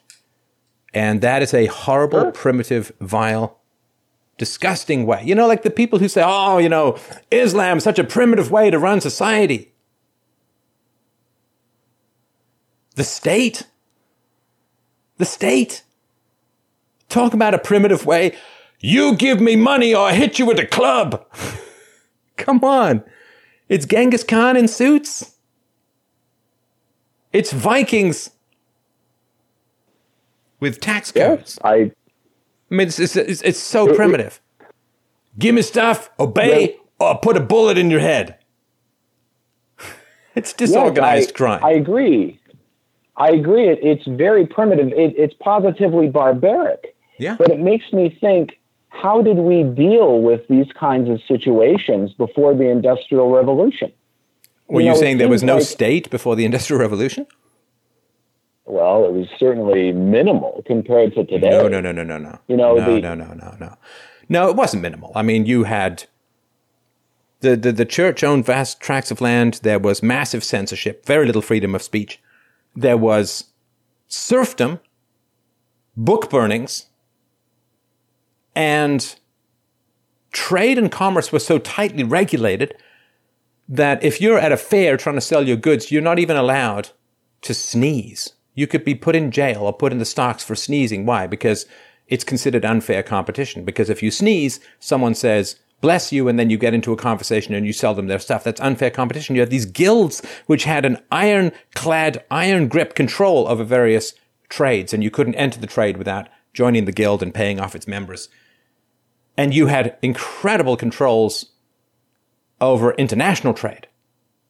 The, uh, the tariffs, the controls over international trade were staggering, and trying to bring those down. I mean, you can look up the Corn Laws and so on. Trying to bring those down in the mid 19th century was a massive challenge. There was very, very little economic freedom. The land could not be freely bought and sold without, certainly without buying and selling the people on it. You had incredible restrictions on what you could bring to market, and taxes were onerous, and uh, there was very, very little free trade and free market prior to, in agriculture, the mid to late 18th century, and for urban goods, the 19th century. This was the big change, and this is what brought about the agricultural revolution, which produced the industrial revolution. But if you look further back in time, good heavens.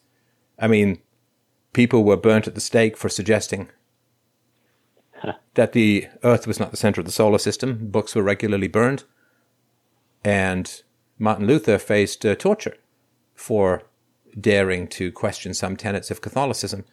Although, you know, with, with all due respect to a great chat that I had about the Catholic Church and Western civilization with Tom Woods, as far as the rights of free speech that we enjoy now, it was a long way. And the rights of freedom of trade and movement that we enjoy now, no, no, we, we can't say that uh, there were stateless societies uh, in the past. There were some some examples in very like in Ireland. There was a stateless society for hundreds of years, uh, but uh, I haven't studied that very much. But it certainly did not Well, result it- in it- an industrial revolution.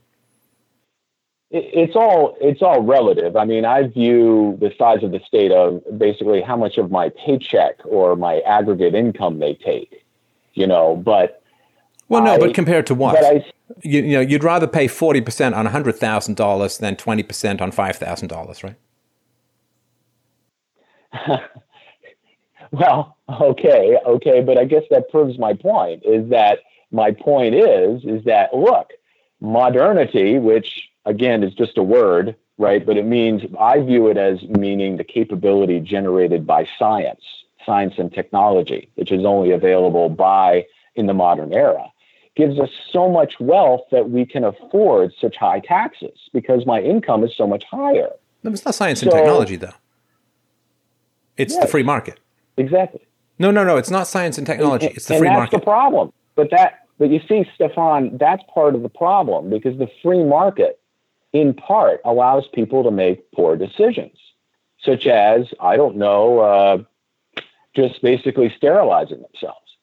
You know, I suppose, or as I would say, through consumerism and global trade, which you seem to really think is a good thing, you can completely wipe out all of your industry in a nation if you believe a nation is important. So, I mean, because I care about myself getting cheap things at Walmart, I can maybe wipe out all of the industry in my entire country. I mean, in aggregate. You see? Wait, And- I don't understand. Part of the problem. Let me let me ask you this: Are you watching TV as we talk? No. Oh my God! You're wiping out television stations. you're not reading a newspaper while we. You're consuming alternative media. You're destroying the print media. I mean, the fact that people want cheap stuff or free stuff. That, that, that- no. Um, yeah, the yeah, the, but- the, the but industrial the industrial base of America did not diminish or vanish because of the free market. And we know that because after Trump, some of these jobs are coming back. I mean, it left for a variety of reasons. Some of it to do with just overprinting money, some of it to do with overborrowing money, a lot of it to do with massive environmental regulations, a lot of it to do with massive protections for unions that uh, exclude a lot of people from the free market. But what drove manufacturing overseas had a lot to do with government interference in the free market taxes, tariffs, subsidies, environmental hyper-regulations, OSHA, occupational health and safety hyper-regulations, and so on, to the point where it just became, and, and, and of course, the entire lawsuit happy insanity of the United States, right? You know, like 15 million lawsuits filed every single year. I mean, this is just not a business friendly, in America, it's not a very business friendly environment. And of course, America with one of the highest corporate tax rates, at least until the recent tax changes last year, one of the highest corporate tax rates in the world. So the idea that it's just somehow the free market that destroys industry, sometimes it does. The horse industry for mm-hmm. urban transport was killed by the car. Sure. And there was not a whole lot of regulations that did that.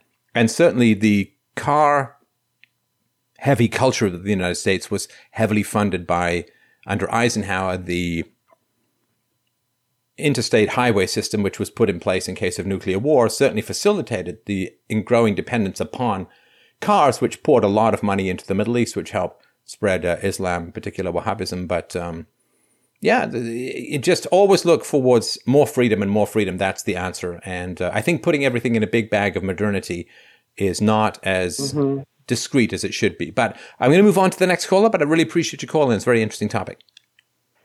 It certainly was. Thank you very much. Thank you.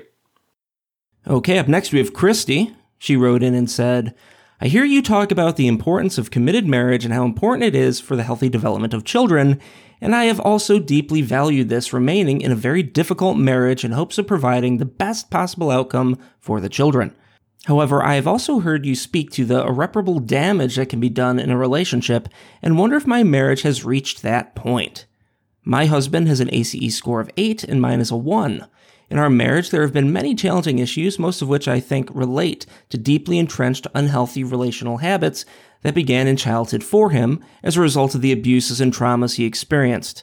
I also believe this unhealed trauma in his life has been at the root of a pornography addiction that started at a young age for him and despite counseling and recovery programs, continues still. Is it possible that it could actually be better or neutral for the children for us to separate or divorce?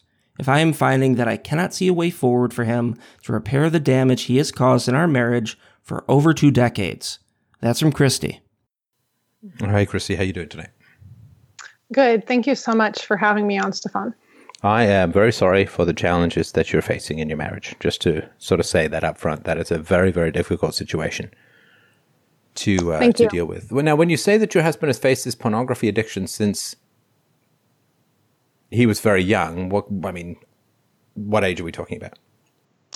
Um, so he had a single mom, and he was probably first exposed to pornography at really quite a young age when she would work like a second or third job, and he would find um, stuff in like the dumpster, and so um, you know, maybe five to seven, somewhere in that age range. And, um, and uh, yeah, and just lots of, uh, you know, of course, through the years. And um, mom also had um, a drug addiction, and um, I've just heard his brother talk about and asked him, asked my husband if it was true, something about that mom would sometimes be in the same room and they would um, observe um, her also with partners. And can I tell you this is a pretty broad statement, so to speak, but single moms have been known to get some serious kink on. I just, I just no wanted idea. to. I'm not going to go into any more detail, but I'm just going to point that out, and you can let me know in the comments below if you've ever seen or experienced this. But single moms can be, well, let's just say they have to bring something to the market which takes into account the fact that they're single moms. And sometimes yeah. that can be some massive kink. All right. So, well, I've heard, I've yeah. listened to you for a little over a year, and I've listened to quite a bit of you. So I know I've heard you refer to things like that before, and um, I I hadn't really made that connection. But yeah, that's probably that's an interesting thought. Thanks. yeah, you you. I mean, you have to throw some strange into the mix to make up for the fact that you're probably broke and have kids um, yeah. You have to be willing to to do stuff, and uh, yeah. I'm afraid to get into more detail, or it's kind of stomach right. churning to get into more detail. But so let me ask this, and I'm sure this is the question that has gone through your mind quite a bit with regards to your husband.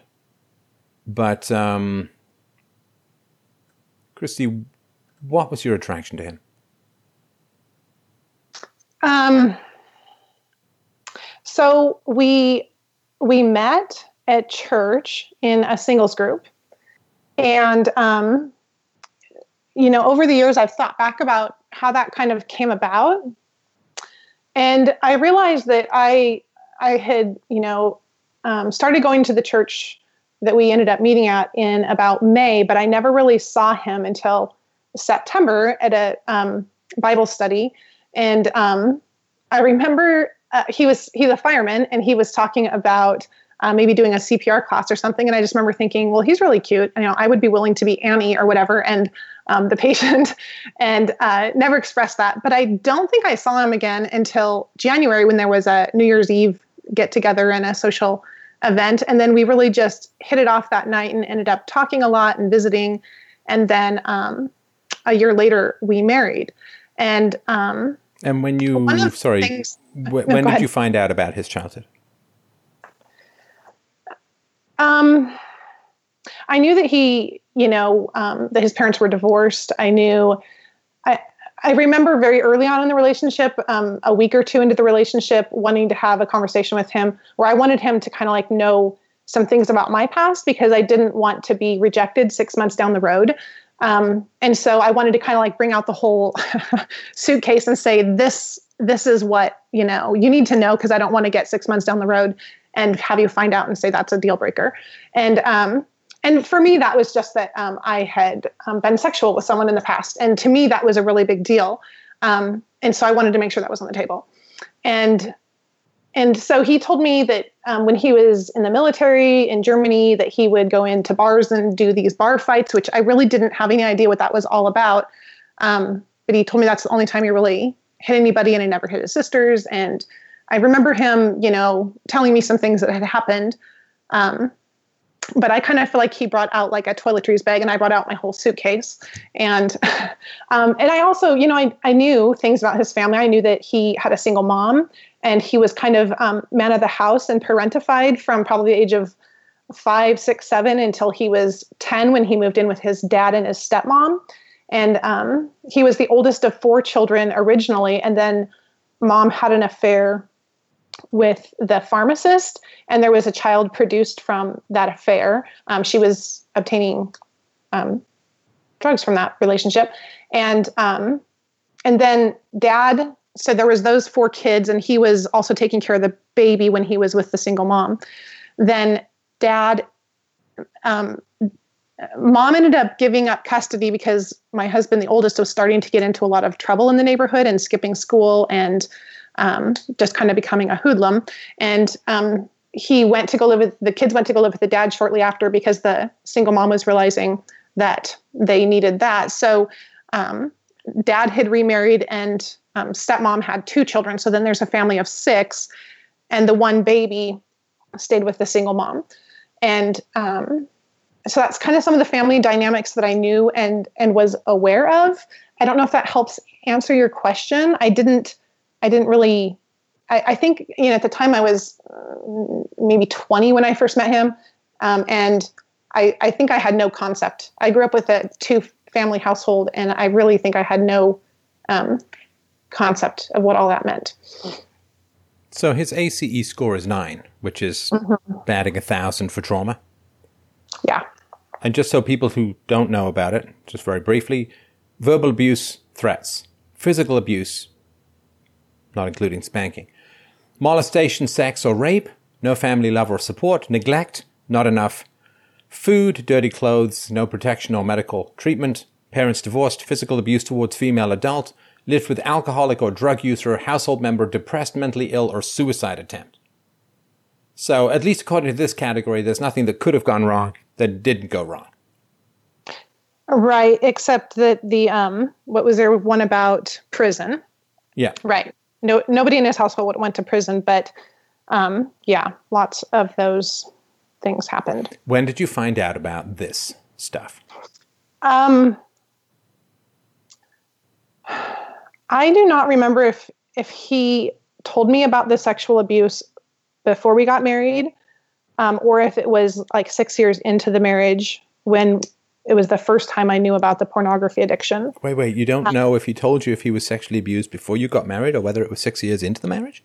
I, I just, yeah, I don't remember um, because I think for him, he felt like it was a really um, it was it, for him. He felt. How felt cute like, is this guy? How sexy is this guy that you're launching your eggs at this guy without the due diligence you'd give your average used car? Yes. Come on, uh-huh. you got to tell me. Give me a one to ten. Okay, well, his He's he's in good on shape. the- He was in the military. He's a fireman. I mean, what kind Yeah. of chiseled jaw busting Okay, kraut head has he got? yeah, he's he's handsome. You can look at the picture on the Skype. Um, nine. Nine. Good good body, good physique. Mm-hmm. Yeah. And Yeah. uh, so your head was kind of turned, right? Definitely. And, but there were a couple of things that over the course of the year that I knew him um, really were impactful. And um, when I met his family, his stepmom, stepmom said, of all of the six children that she, you know, because there was the four and the two that she raised, she always felt like he was going to be the one to to make the best spouse because he just had so many great qualities. Um, and I will tell you, um, people are always very impressed with how much he does. He makes um, dinner probably half half of the time. He um, he probably changed as many diapers as I did. He gets up in the middle of the night with kids. Um, he, um, he, when they're sick, he's just more like that nurturing type, and so he will like lay next to them and catch their puke. And I'm kind of more like, well, the toilet is over there, and so um, I I I like them to be independent, and um, there's a lot of really great qualities because I understand why his stepmom would would say that, and um, I also Well, also, would watch him with his nephews. But his Okay. stepmom was part of a family structure that produced this level of unbelievably egregious abuse, right? exactly, and so when this may not be the very most objective judge So- of these things. Can I give you a, another piece of information that might help understand why I would value her opinion? Sure. So when when okay, so this this all happened. Um, I, I, Wait, Just this, what do you kinda mean this? uh, all of his childhood stuff until he was uh, 10 and then moved in with mom and dad, stepmom and dad, when he was about 11 or something like that. And at 12 years old, um, his father, um, who had been raised Catholic, said, God, if you will get my, my family out of this horrible liberal city in, in the south of the US, if you will get us out of this place, I will give you my family. So they moved to um, to a, Some other place, yeah. uh, some other place that was north and um, a better place for raising a family. And they all began going to church, and they to this day continue faithful churchgoers. So Christianity is a very important piece of, of the story. And I've told you, you know, we we met in church, um, but I but he he my husband very much like learned to speak the language and to kind of do the the performing or whatever and yet um, you know obviously there's this whole complicated thing going on inside of him so his Wait, mom are you, and say, dad you saying that your husband is the religious hypocrite when the family produced this level of abuse, which is certainly not sanctioned or condoned within the Bible, as the Bible says, whatever you do to the little children, whatever you do to the least among you there, that also do you do to me. And so if you've got divorce and alcoholism and molestation and beatings and neglect and so on, that is not Christian child raising. And so I think it would, I would hesitate to say that it is your husband who is the major religious hypocrite in the environment. Okay, so um, keep in mind we're talking about some of the stuff happened um, on his trauma score while he lived with his single mother, Hmm. and then um, and then she saw the disaster was coming, and she realized he needed a home that could provide um, some structure that she wasn't providing, and so there is some of this that the mother-in-law and um, the father are responsible for. I mean, certainly, but so they were alcoholics and drinking and things like that. But then when they moved to Washington, they transformed their lives and began to try to figure out how to do it better. So, yes, there is a season of life in very early childhood, and there's a season of life when he moves in with his stepmom and his dad that that has all those problems, and then um, they try to figure out how to get on the right path. And did So- they then apologize for all that he had gone through as a child? Did they attempt to make restitution? Did they get him some therapy? Did they go to family therapy? Did they actually take ownership? As Jesus commands, to take ownership of the Yeah. sins that you have made and to attempt restitution to the very best of your ability. I they they probably um, have failed to do fully what they need to there. Fully. Yeah, what percentage, I, made, Christy? What uh, percentage are we talking about here when you say failed fully? See, I have failed fully to become a ballerina. I'm telling, I fully, I like, I failed fully, I mean, completely, hundred percent. I'm not at hundred okay. percent in my ballerina so career. They didn't do counseling for him. Um, I'm not sure if they've apologized to him or not. Um, I because um, uh, oh, my worst fear is that I was going to um, that I'm I'm half scared to talk to you. Um. Yeah. No, I'm I'm listening. So, I'm just I'm interested why the emotions, which are more than welcome in the conversation, um, yeah. that they're important, but why the emotions came up when I asked about whether they had apologized. And you said you weren't sure if they had apologized to him. And that's when the feelings hit for you, right? So right. where's well, that coming from? That's coming from because I feel I'm feeling like I'm concerned that um see I don't know his story as well. I'm concerned that um you're gonna be hard on me and and I want to be completely honest and upfront yeah, don't um, don't talk about anything that's going to make you feel too anxious to continue, and I certainly don't want you spilling other people's secrets. So right. let's just go with, to your knowledge, I, there's not been a big I, amount of apology and restitution. yeah. Yes, I agree. There should be more restitution, and and I believe my husband has really been hungry for that. Um, he's not in a place to pursue that, and I believe his parents should. Um, Why is he not in a place to pursue that? Uh, I think because he still um, deals with so much of the trauma and um, feeling like his parents didn't do what they should. He still is trying to sort through um, that trauma. And so when we're around his parents, it's it's cordial and nice and pleasant, but he feels a lot of tension and a lot of um, anger. And so he's trying he's in a place where in the last couple of years he's been identifying his emotions and and kind of just processing that and getting used to that. So they're still sacrificing him. Yeah and they're still sacrificing live. him by forcing him to pretend something other than what happened when they're around him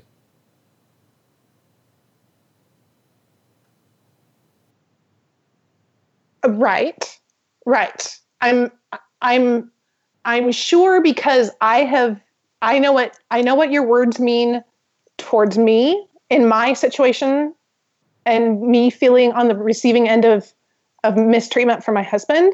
I'm sure that that's true in regards to relationship between my husband and his parents. Um, and I also just want to say his parents live on the other side of the state from us, and we see them usually two or three times a year for a short period of time for a few days. So we aren't seeing them all the time. I'm not saying that necessarily. I'm just trying to give you a picture of what that no, looks no, like. No, but in his mind's eye. And look, I just let me just do a sidebar to parents mm-hmm. who have done this kind of damage. I know it's tough. I know it's tough, but you were the ones responsible. You were the ones in charge of the family. And if this kind of abuse happened under your watch, even if you didn't do it directly, it's your responsibility to keep your children safe. I know that the great temptation is to smile and grin and pretend that everything's fine, that it's all in the past, that it's deep in the rear view, but it's not. Right. Things move into the past when they're dealt with. Yes. And too many people deal with history like a hit and run. Bang! Let's just keep driving. But that leaves the past dying, and the bodies don't leave the car, they just drag and scrape. And you need to do the right thing. If your children were harmed under your watch, either by you or you allowing it to happen, it's you're still responsible either way. Let's say you hired a babysitter that harmed your children. Let's say that you threw them in daycare and that harmed their bond. Let's say that you had a nanny that cycled through and or nannies that cycled through and that harmed their bond. Let's say with the very best of intentions, with least knowledge, it's still under your watch. And if there was knowledge in the world that you did not avail yourself of that resulted in your children being harmed, then you need to sit down with them and you need to take ownership for that. Right. I agree if fully you, no, you. me finish. If you don't take the ownership for it, your children will blame themselves. Children survive being abused by blaming themselves because it gives you the illusion of control in a fundamentally chaotic situation. And the hot potato of responsibility has to be taken back by the parents when children have been abused. And I don't care if you're on your deathbed, you have to take that back. And I'll, I'll give you sort of a tiny example. So when I went to go and visit my father when I was 16, when he was still in South Africa, could not connect with the guy at all. And of course, I felt that I had done something wrong, that I had somehow been deficient in some manner. And then many, many years later, it was probably five years later, maybe, I was uh, on a very long bus ride with him and he told me the story of his life. And he did talk about that time when I went to visit him in South Africa. And he said that he was so depressed he couldn't be there. He couldn't connect with me. I mean, it gave me an enormous amount of relief. It wasn't I who had failed. It was, I mean, let's just be generous as possible and say it was circumstances that made it, uh, as, it made it impossible. And a few times in my life, people have taken ownership for things that I had formerly taken ownership for myself. And it is an incredible moment of liberation. And actually, people don't take responsibility because they think they're going to be hated. But that's not true. It's the closest I came to loving the man. Mm-hmm. The respect that I had for him for taking ownership for something that was not my fault. Listen, when, you when your father's never been around and you're 16 and you go to visit him, you as a 16 year old, you can't fix it. You can't make it happen. You can't do the connection thing because you're 16. Right. And you have no history, you have no experience with the man, and you have this weird proximity distance. You're very close to each other in terms of genetics and, and, and family in the abstract. But as far as actually having experience with the person, you don't know. And so I just wanted to make this case. It's really, really a plea. You may think that you'll be hated for taking ownership. I think quite the opposite might happen. This might be a real breakthrough. If you're a parent who either harmed your child or allowed the child to be harmed on your watch, whether intentionally or not, take ownership for it. Take ownership. You were the parent. It was your job. And you might be incredibly surprised at the response your child has. There may be some anger initially, but there will be an enormous amount of relief. And in general, I believe there will be respect that comes out of it. In the same way that anyone who takes away a pain justly, you know, we always talk about parents who sacrifice themselves for their children. Oh, I'd do anything for you. I would cross the desert to get you water if you were thirsty. I would do anything for you. And there's so much that parents whose children have been hurt can do just in terms of tell them that you were in charge, it wasn't their fault take mm-hmm. ownership. That can be such an incredibly powerful breakthrough in parent child relations. And I believe that it will not be the living hell that you imagine, but will provide enormous relief to your children and will vastly improve your relationship. Have conversations about things that are difficult. You will find that it's not that hard. And the benefits are so astounding that you will genuinely kick yourself for not having done it before. I just really wanted to mention that as a whole to parents. I mean, maybe this goes out to your husband's parents as well, but I just really, really wanted to make that case as a whole. I wholeheartedly agree with you. Um, I, um, I, um, I feel like that what you've spoken is is um, fantastic for um, like my in-laws to hear. And um, certainly um, you know uh, in the places where in my own upbringing of my children um, if i've harmed them i apologize because i feel like that's that's what i'm called to i'm called to live a life of humility and to go before the Lord and to um, go to my children when I've been harmful to them. So I wholeheartedly agree. I found that it's a fantastic path with my own children to um, greater um, closeness and um, growth for me personally and um, that sort of thing. So I do All right, agree. that's a lovely bit of filler, but now let's get back to, to the actual issue Exactly. at hand. So- I appreciate the word salad, but I'm going to have to get back. Now, you said uh, you regarded the you mentioned the pornography addiction, of course, but you also talked about that. You said there've been many challenging issues, and um, what sort of stuff are we talking about? Infidelity or abuse or uh, emotional Um, absence yeah, or what? So, yeah, I, I would say emotional absence. I would say that I don't know if this this phrase is something you've heard before, but covert abuse, very very subtle. You mean like um, gaslighting and stuff. Uh, yeah, yeah, and and I I feel like even and um, so our oldest is 18 now, and when he was 14 and he knew we were going to counseling, he would say to me, "Mom, you know." I don't know why you and dad have to go to counseling because it's not that hard to get along with him. You just talk with him. And I'm like, well, I don't know, but I've been married to him for 19 years and that's not really quite the case. And um, just one year later, he said to me, you know, mom, I can talk to dad about anything as long as it's something that doesn't matter. So in that year, he was starting to process and Just like together. he with his parents, right?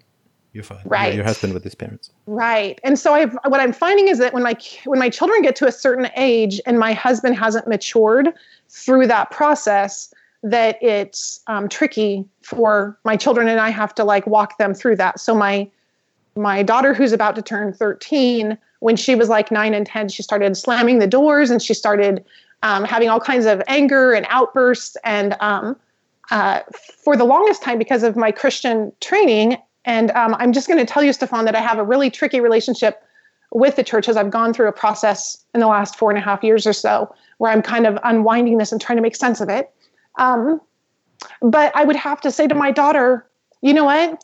Your dad doesn't understand your anger because he doesn't understand his own anger. And so i would just sit and hold her and i would just say um, daddy loves you and you know he's doing the best he can and i'm doing the best i can. And that really seemed to address it as well as i could. Before that i was always trying to be united in appearance because i feel like that's what the church teaches couples to do which is really not helpful in the kind of dynamic that we had going on. So my my kids always saw me as united with him and he was always doing these um, things that were covertly getting back at me or we would make a- an agreement about something and the kids would know about this agreement like something we were going to eat or do or not do and then he would change the rules and they would be left perplexed because they kind of knew what what what the deal was. So it created a lot of very very subtle confusion in the children. Um, so the counseling place we went to for an intensive a couple years ago they call what he does being in the good box. He's like a professional and he's studied and he it's like his life I'm, I'm not saying he set out to do this. I'm just saying he became very proficient at a very young age my husband at learning what normal is and then behaving normal and putting it on the exterior no matter what was going on internally within him and so um, he's fantastic at performing and looking normal. And so he was able to do that and so that uh, you know everybody at church thinks he's just this fantastic guy. And the kids you know for a long time um, they saw that. It's not until they started becoming teenagers and they started i think growing past him in maturity. Um, and um, I, I wanted to say like four and a half years ago i woke up one day and i um, thought I, I don't really believe anything my husband says like i don't know i don't i don't know if when he says he has a stomach ache or a headache, if it's just because he doesn't want to go to the parenting class or if he really does. I don't know if he doesn't want to go to work that day, so he says he has a stomach ache. I don't know if I don't know if he had an affair because he had um, a pornography addiction, and at one point many years ago, he told me that he had actually begun contemplating soliciting a prostitute. And so I thought, well, I don't really know if he did solicit a prostitute at some point. I, I don't really know. I don't know if I'm married to a con man. How dangerous is he? I have no clue. Who is this person? And so I started um, to go to counseling. I started talking to the counselor about that. And um, her reply to me was, oh, that must be exhausting, which I didn't feel was very helpful. Um, but over the course of time, I have kind of put the pieces together. And I don't feel like he's this really dangerous con man that I had these big questions about. The questions about um, infidelity continued to bother me when we went for a counseling intensive, we went to a place that specialized in doing, um, I'm sorry, the word is escaping me right now, uh, polygraph test. and so that I could ask all the questions about um, the Wait, degree what? to which this. Yeah, It's a, a marital counseling place with a polygraph? yeah, because they specialize in sexual addiction, and it's um, a, a national center. It's one of the leading. um, wow. I mean, places, don't don't yeah. take my surprise as anything judgmental. I'm just never heard of such a thing. That's quite something. Right. So so does that give you I mean does that that that's and so that was 2 years ago in April and I felt like before we went there uh, I also want to tell you Wait, I wait, wait, what, that- happened with the, you got to you What got him happened? wired up. This is like some spouse's Yeah. fantasy. I gotta get the truth. So you had him wired up to a polygraph, and you got to ask him anything. actually what you what they do because um, in order for the polygraph to be really be effective you have to understand how people are that are very deceptive and manipulative and you have to ask very specific kinds of questions and so they're very practiced at this and they coached me on how to craft the questions and i was not in the room um, they have a person that that does this um, it, that, regularly does these specific kind of polygraphs for these specific kinds of marriage situations. And so there were questions about finances and they know how to craft the question. There were fin- questions about um, other women. There were questions about soliciting prostitute. There was questions about um, the um, regularity of um, seeking pornography and acting out with that. There yeah. And so it turned out that he was telling me the truth about everything that he like he told me it, was accurate what the regularity of the pornography use was and um, there was no prostitute and there was no affair and there so i i was able to kind of get my feet under me with that information because then i felt like i knew what i was kind of dealing with. Whereas before i i just had such a hard time knowing what what to even believe. Right, right, right. So you said this four and a half years ago. Did that help at all in terms of trust or believing that he's talking, telling the truth? Right. Well, so four and a half years ago is when I woke up one day and I thought, I just don't really even know who I'm married to. I don't, I don't understand. And if there's no trust in our, our marriage, there's no foundation. And so for two and a half years, we tried to get help in the local location where we are, but it was really hard because I kept going, we kept going to Christian counselors and um, they treat things. I, I don't know if you're familiar with that, how that, how it works, but they've always, it's, it, I'm just in a really tricky place right now with my relationship with my faith um, because of how they handle marriage situations. And um,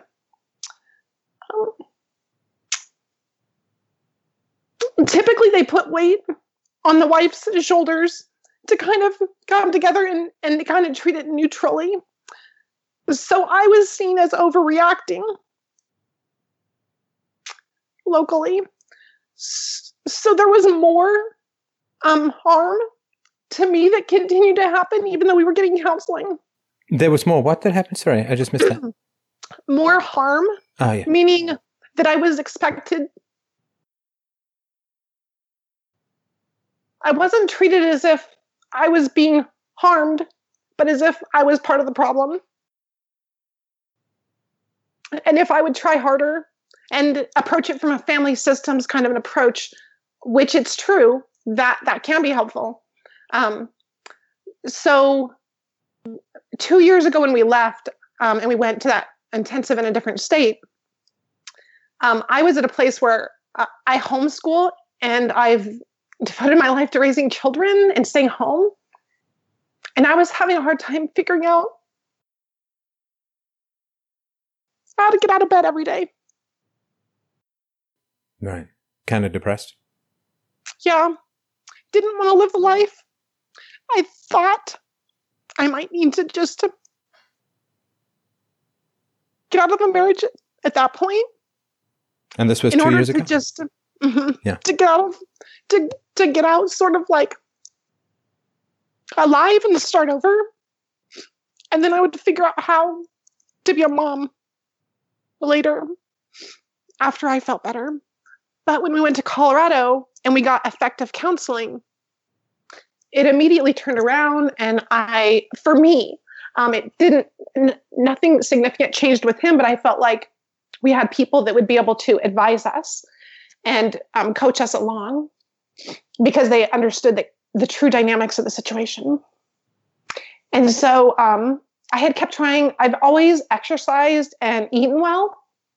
And I had put on like 20 or 30 pounds and I just couldn't um, continue, be consistent and care for myself. But when we came home, I immediately started taking care of myself again and just really started getting my feet under me and started to make strides again to become the kind of person that I had always been before. Um, I've always kind of approached my marriage like, well, I've I've got this to do, and and like I'm raising kids, and I've got to, you know, um, we've got this thing in our schedule, and then we're going to do this, and and there has to be dinner, and there's grocery shopping, and I'm just going to kind of tackle those things.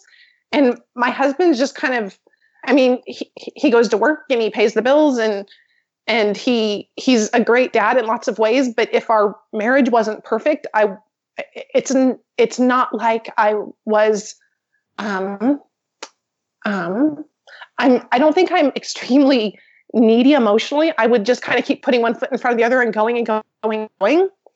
And but when I began to realize um, how hard it was to get help, and the thing that really impacted me too was that I felt like I was seeing the damage in my children. My son was 14, 15, 16, and I couldn't stop the impact on my kids. So I could I could do life as healthy as I possibly could. I could read lots of books. I could take in information. I could be intentional. I could take care of myself. And then I started seeing impacts in my children that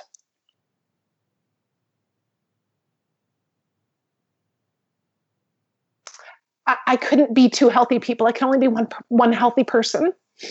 And I was seeing the impact on my children. And it was heartbreaking. Um, so I don't remember what your question was. Maybe I've gone on too long. No, no, no. It's fine. It's perfectly fine. I, I appreciate the outline. I have a solution for you. and you're not going to like it. I have a solution for you, and it's the kind of solution where we'd be like, is there any other possible solution? well, and here's the other thing is that I feel like, and I've read, I've read some of your relationship real time relationship thing. And I was kind of curious what you're going to say about this. But I really do feel tricked into the relationship. I feel like um, there were there were certain things that he withheld from me, and that he knew about other past relationships that I walked away from relationships. Wait, wait. I knew was, about other past relationships of yours? Of mine, where I had walked away from certain things, and if I would have known certain things, I would never have married him. And he knew those things, and he withheld them from me and you were eager to have them withheld from you because he was handsome. Yeah, and I also asked my dad, Dad, what do you see? And my dad gave me his best wisdom. And I asked, you know, I took the input from his mom, which, you know, you have a great point in in understanding where she was coming from. Um, but from my vantage point, she was a Christian lady who had raised these six kids and um, uh, she had gone through some counseling herself, so I felt like her um, perspective, you know, um, had had value. Um, and I was 20. so I feel like I was so unprepared for life by my childhood. I had. What did your father say, my, Christy? well, my mother and father don't have a great relationship. Um, my memories of my dad are that he would turn and leave the room if my mom was trying to talk to him about something and they were disagreeing and she would follow him into the bedroom and he wouldn't talk to her about it. And so i always thought that my mom was the difficult one but then after i came, was married i realized that he was actually refusing to resolve anything with her and he was very controlling wait your father mm-hmm. is emotionally unavailable just like your husband? Yeah I'm yep. sure that's not a big insight. You know, I just wanted no, to clarify no, that for I the listeners. A, I read a book or two. yeah, yeah, yeah, of course. yeah, and for the listening audience, yeah. Um, and so my dad's advice to me was, well, as long as neither of you ever change. And I just remember being so perplexed by wait, that. Wait, wait. As long as what? What does that mean? As long as neither of you ever change. What does that mean? As long as husband doesn't change and wife doesn't change, which that translates into wait, as long as what's the end of that thought? You spontaneously combust. You get a free ride to Mars. You win the lottery. What is what is what happens as a result of you not changing? I think, I think that marriage will be fine. As oh, so he's saying as long as you guys don't change, the marriage will be fine. yeah. That to me seems like I can't imagine how that would be good under any scenario. Because if you don't change, it means that you don't grow. Like, how can that I be? agree. How I can agree. that be any kind of good advice? That was the extent of the wisdom that that was offered to me, um, and and I was I, I had listened to all of this Christian material about how to do the best job possible choosing a spouse, and so um, now I've heard other ideas of like I could have asked other people, but the kind of information I was listening to said, "Well, go to your dad because he loves you and he'll want the best for you, and he'll have insight that you don't have." When And did you find I out like- that he got into bar fights? That was um, really early on in the relationship, Ah, like um, a week or two. really early on in the relationship, he joined the military and beat men bloody in bars. Mhm. He didn't lie about that, right? Right. Now, where does that fit into theology as a whole? Where does that fit into good, stable, balanced, emotionally available guy? Now, Stefan, you're not going to hold me personally responsible for my personal choices, are you? No, no, absolutely not. I'm sorry. I forgot. I thought you were a man.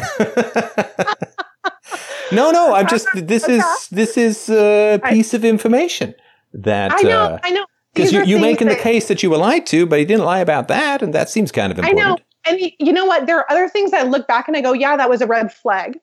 I I just think I wasn't um, prepared in life to see those red flags. Like I didn't because he said no, I don't do that anymore. And so I thought, well, okay, then. When did you find out that Okay. his mother had used drugs? um, you know, I think that I I knew that she used drugs. Oh man, I don't know when I found that out. Um, I have in the last few years asked a lot more questions about what was going on. I sat Okay, down. give me give, before you give me the you you, you spit out syllables like a, a startled octopus spits out ink. Um, so was it early or late? Mhm. that I knew that his mom did drugs. Mm, I would say it's so it's it's been 23 years. It's tr- it's hard to remember. You know, maybe I know. Can we just say this just for the sake of not in the last few Maybe years, no. right? r- right? Maybe I knew before we were married. I can't. I can't valid. I can't say for sure that that's true or not. But let's just say that I had enough information to know ahead of time. Now, do you have any? And I know that these are big; it's a long time, and so on. But what about knowing that his mother had given him up because she was unable to take care of him or unwilling to take care of him?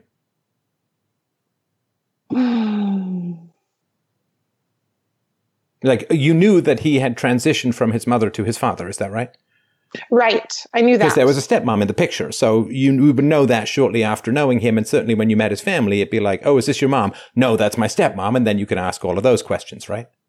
right. Right. So that must have been And- pretty early. Well, I knew from very early on about his stepmom, um, just that his who he called his mom was his stepmom because his mom died of breast cancer before I ever met him. So I never actually met his mom. Ah, okay. But you knew that she had given him up to the dad. I knew I knew that the four children had gone to live with dad. I knew that before I was married. I don't know what I knew about that situation. And as I've played detective over the course of years, I've connected a lot of pieces. Um, I don't I don't know how aware I was or anyone in the circle, like his parents and siblings and whatever, um, how uh, I just I look back and I I it's it's just if I knew today when I if I if I had this information back then I certainly I I would have made better choices but I I, I really I don't remember for one I just wouldn't ha- I, I didn't realize it was such a um I I didn't You didn't realize it was an ACE score of nine. Exactly. Like I just really, you know, and and also when you read through those some of those scores can be like more on like the there's a milder version and then there's an extreme version so when there's one about being hit or something i think that one might be um, or like things thrown at you or something and so there's stories of um, driving down the road in the suburban with the six kids and um, stepmom um, is frustrated with some of the kids at the back so she throws a brush at you know across the suburban and it's a, i'm not saying it's okay i'm just saying uh, it's not there's a- beating with a wooden post or something, right? Right, right. So there's there's a there's a difference in there in how those questions could be. So I I feel like the big things in his life are that there was neglect. Like he would come home and wonder. He would pray that his no, mom it's a drug be addict. I don't think you need to get into Right. details. The, the drug addict And- is focused on the Right. drugs, but what about the molestation? the molestation was um, situations where he was like going to an after school program that was you know a, a program where kids would go and so that's a place where pedophiles will tend to be attracted and so there was someone there that groomed him and um, was it um, sexually abusive to him and then mom had a friend in the Right, but how long? Was it groomed and, and how Um, long did that occur for? And the grooming plus uh, the actual abuse? Um,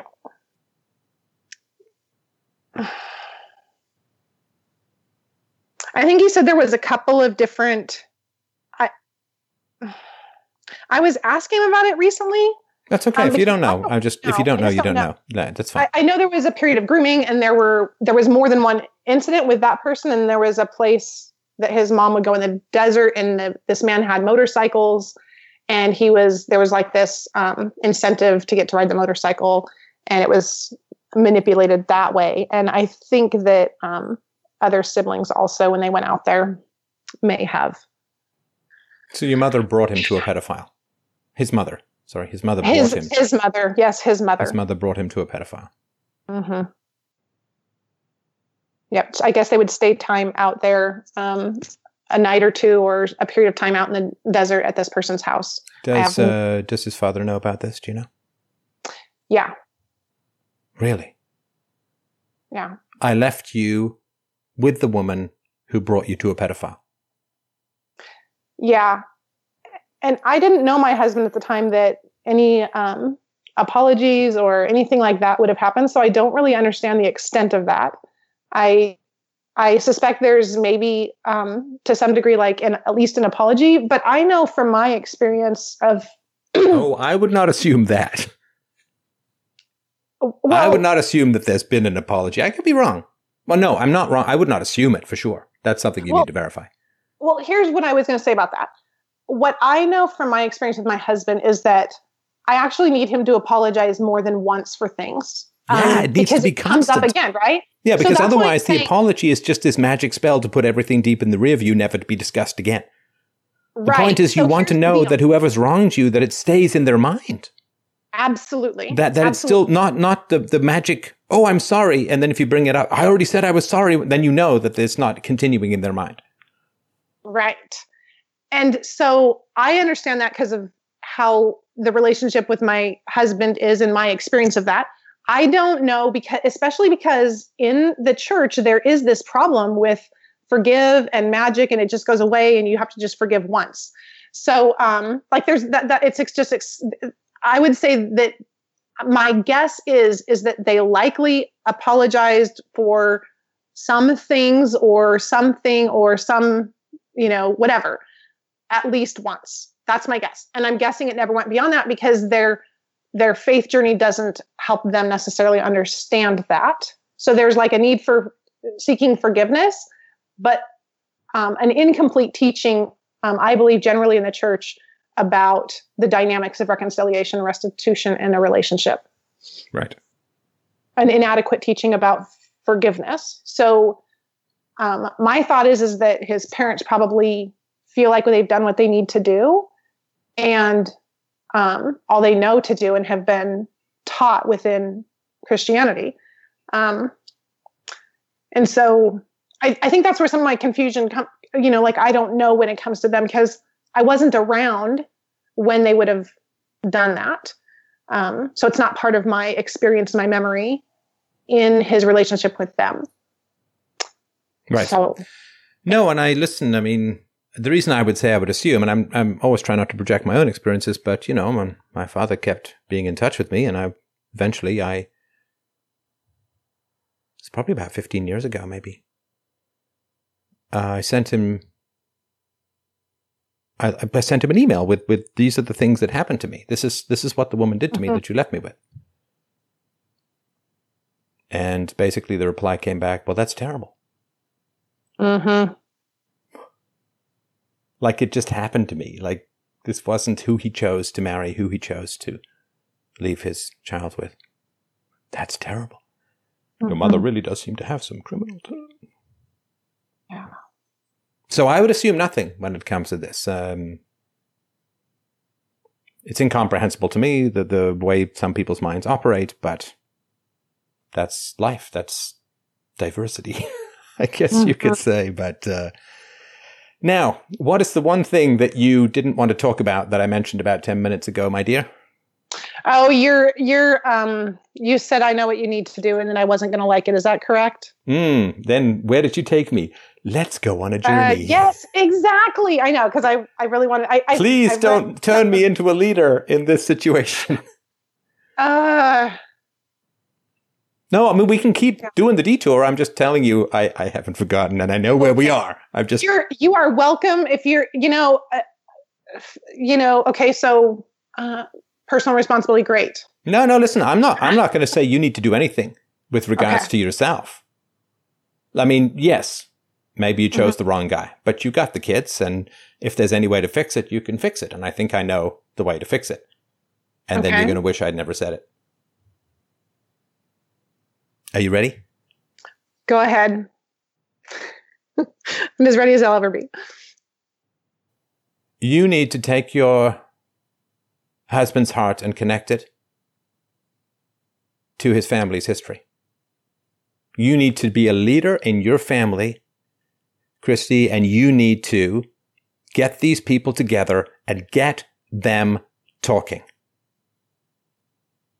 No bullshit, no excuses, no avoidance. You need to make a trip. You need to get your kids taken care of and you need to go out there for a week if it needs to be. And you need to get this history discussed. Yeah. Because if he can't connect to his history, he can't connect to you. If he's got uh, pornography addiction as a form of self soothing or something like that because of the traumatized history, it's because he's still owning the traumatized history. And he feels he needs to soothe because he was somehow responsible. If the responsibility of the history is placed upon his father and his stepmother, not because they necessarily did it to him, but he chose the woman, he left her with a drug addict, where she's rotting away for drugs in the same room as her children. God. And then when he found out about how bad things were, he didn't take ownership and he didn't get his child the help he needed. So your husband is carrying a terrible burden of self blame. Why? Because his father and stepmother and maybe others, I don't know, aunts, uncles, whoever knew of this situation is culpable. Knowledge is power, knowledge is responsibility. If you want to release him from the past, other people have got to take the burden that's rightly theirs and lift it from him. Okay. Um, I think that is really powerful advice. But. And I do think that's what I will do. However, the damage that has been done in my relationship with my husband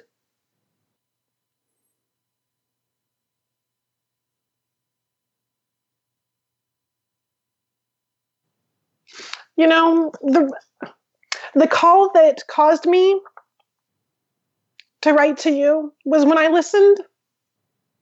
I think it was a call in February, and there were these two gay men, and one of them had really dealt with the issues with his mother, and the other one hadn't. Yeah. And you talked about reconciliation, restitution. And I typed up all of your words so that I would have them for this call. So I have all of that. And it rings so true in our situation. But you can't give an apology, and I don't doubt that your husband owes you an apology, or many. I don't think you can give an apology when you're owed an even bigger one. Now, if he's owed an even bigger apology for his childhood, an adverse childhood experience score of nine. Yeah. There have been only a handful of people in the 11 years I've been doing this show, Christy, who've had that kind of horror in their childhood. And his father and stepmother are the only people alive outside of extended family who are responsible for that. Did his father not know that his ex-wife was a drug addict? Well, you you you've got to know these things. Right. Well, what I know is that his aunt, my husband's aunt that used to babysit him, she was 13 and she talks of coming over and sometimes the house was like a complete da- disaster and you couldn't hardly walk through a room and then they would get it all cleaned up and help her get her life in order and then um, you know that would happen again but she talked about when she would go over and babysit that the medicine cabinet was sometimes locked and she didn't know what that meant when she was 13 but now that she's but she would have adult- told. She would have Um, told what a disaster it was. And of course, if you are uh, an ex spouse, you've got to check on the environment your child is in.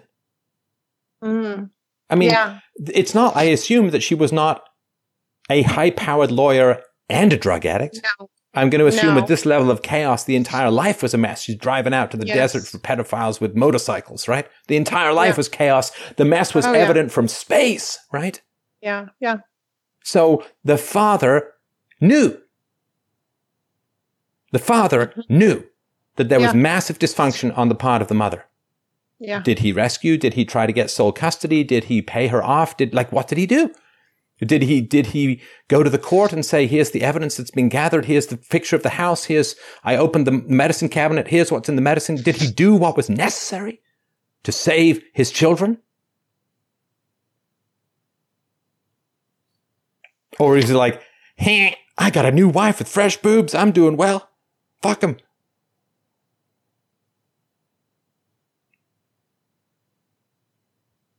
No. Your husband. I'm not. I'm not trying to short circuit your pain. I really am not. I'm not trying to say oh, you got to focus on his victimization. I'm not. I'm really. But but the reality is, he was abandoned to pedophiles and wreckage and drug addiction and rutting in the room and dysfunction and lack of food, lack of health care, lack of connection, lack of safety, lack of everything that could be conceived of. It would have been better for him to grow up in a war zone because there can be love, at least in a war zone. And he is owed unbelievable amounts of apology and restitution. And somebody has got to be a hero in this family and step in and take the burden off the children. Now, when the burden is taken off his childhood, he can assume more burdens from his adulthood. But right now, he's like that Atlas Shrugged guy with the world on his bending, breaking, bleeding shoulders. He can't take any more ownership because he's already taking so much in his childhood that nobody else seems to be taking responsibility for. Now, as far as how you've been harmed, I will argue this to you. This may have us not part as friends, but I am very committed to trying to get you what you want, which is a better marriage, not a divorce.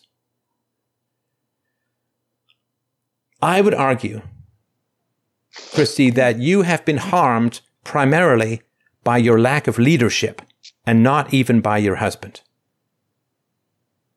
He is damaged. You have an ACE of one, he has an ACE of nine. If there's to be a leader in the path to health, it will be you, not him. Stefan, it has always been. Why couldn't he take himself to counseling and give them straight answers? Why can't he? No, no, it it's not. The issue is not with him. The issue is his relationship with his father and stepmother and everyone else who knew what happened to him as a child or what was happening to him as a child. He cannot fix this himself. He needs he needs either for other people to take responsibility or for him to directly see that they never will. Either way, the burden is lifted.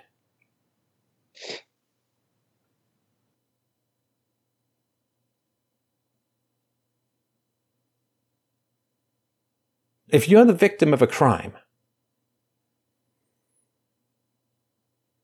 what helps the most is justice for the perpetrator, right?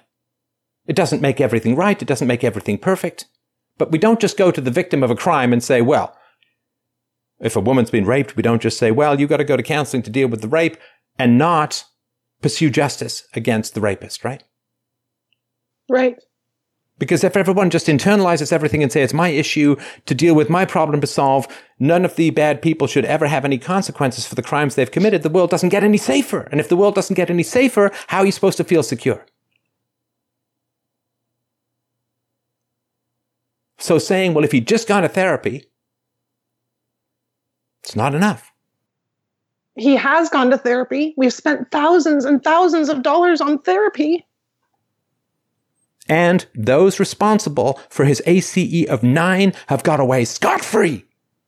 I agree. So the therapy hasn't helped, right? Okay, so Stefan, what about the fact now if you take that whole conversation? Okay, now what you're going to say is, I chose this.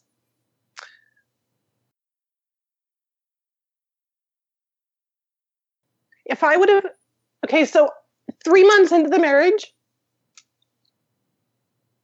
I thought, I don't know how I'm going to be able to be married to this man for 50 years. Why is that? What happened? It was just so horrible and painful. I just knew that every time I tried to talk to him about anything,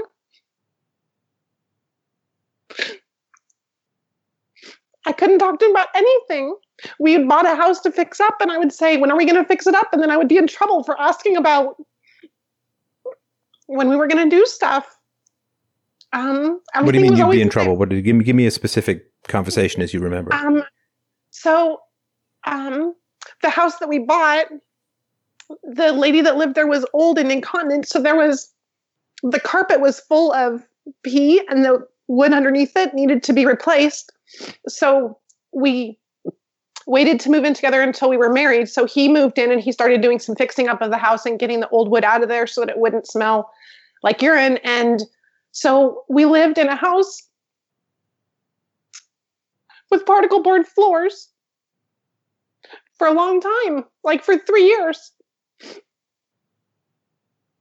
And I would bring up, like, well, I thought we were going to do projects and fix this up and sell it in a year. I thought this was going to be a short term house that we bought. We bought it the last um, two months before we were going to get married. And there was, you know, significant stuff. And I would bring it up and he would um, attack me with, um, like, uh, I, I don't remember. I just remember feeling like I couldn't bring anything up. Now, do you know what you're doing?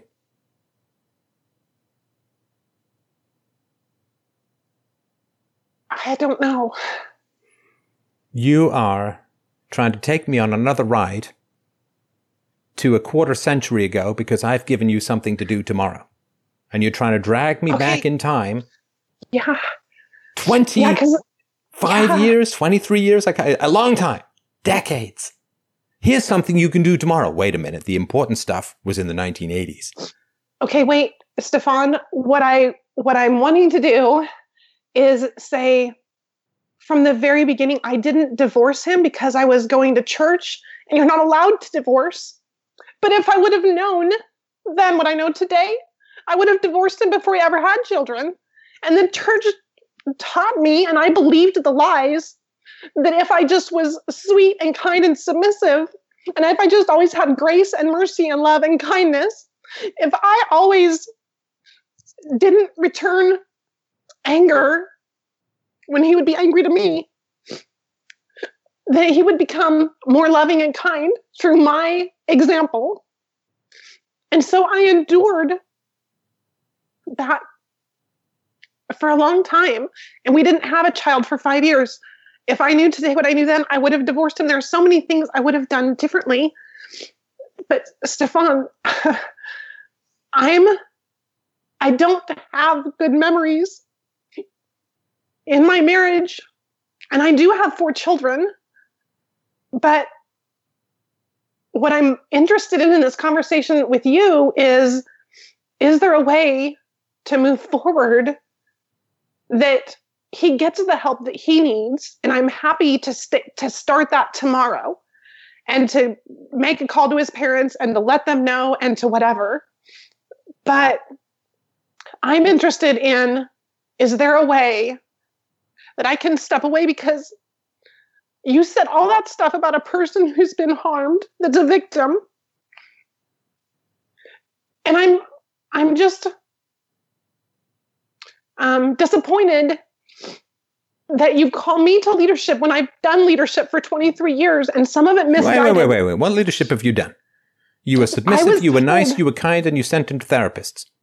Yeah, I was told that if I did that. No, but you see, if you're being told what to do, you're not being a leader, and this is the price of being told what to do. I, I agree. I agree.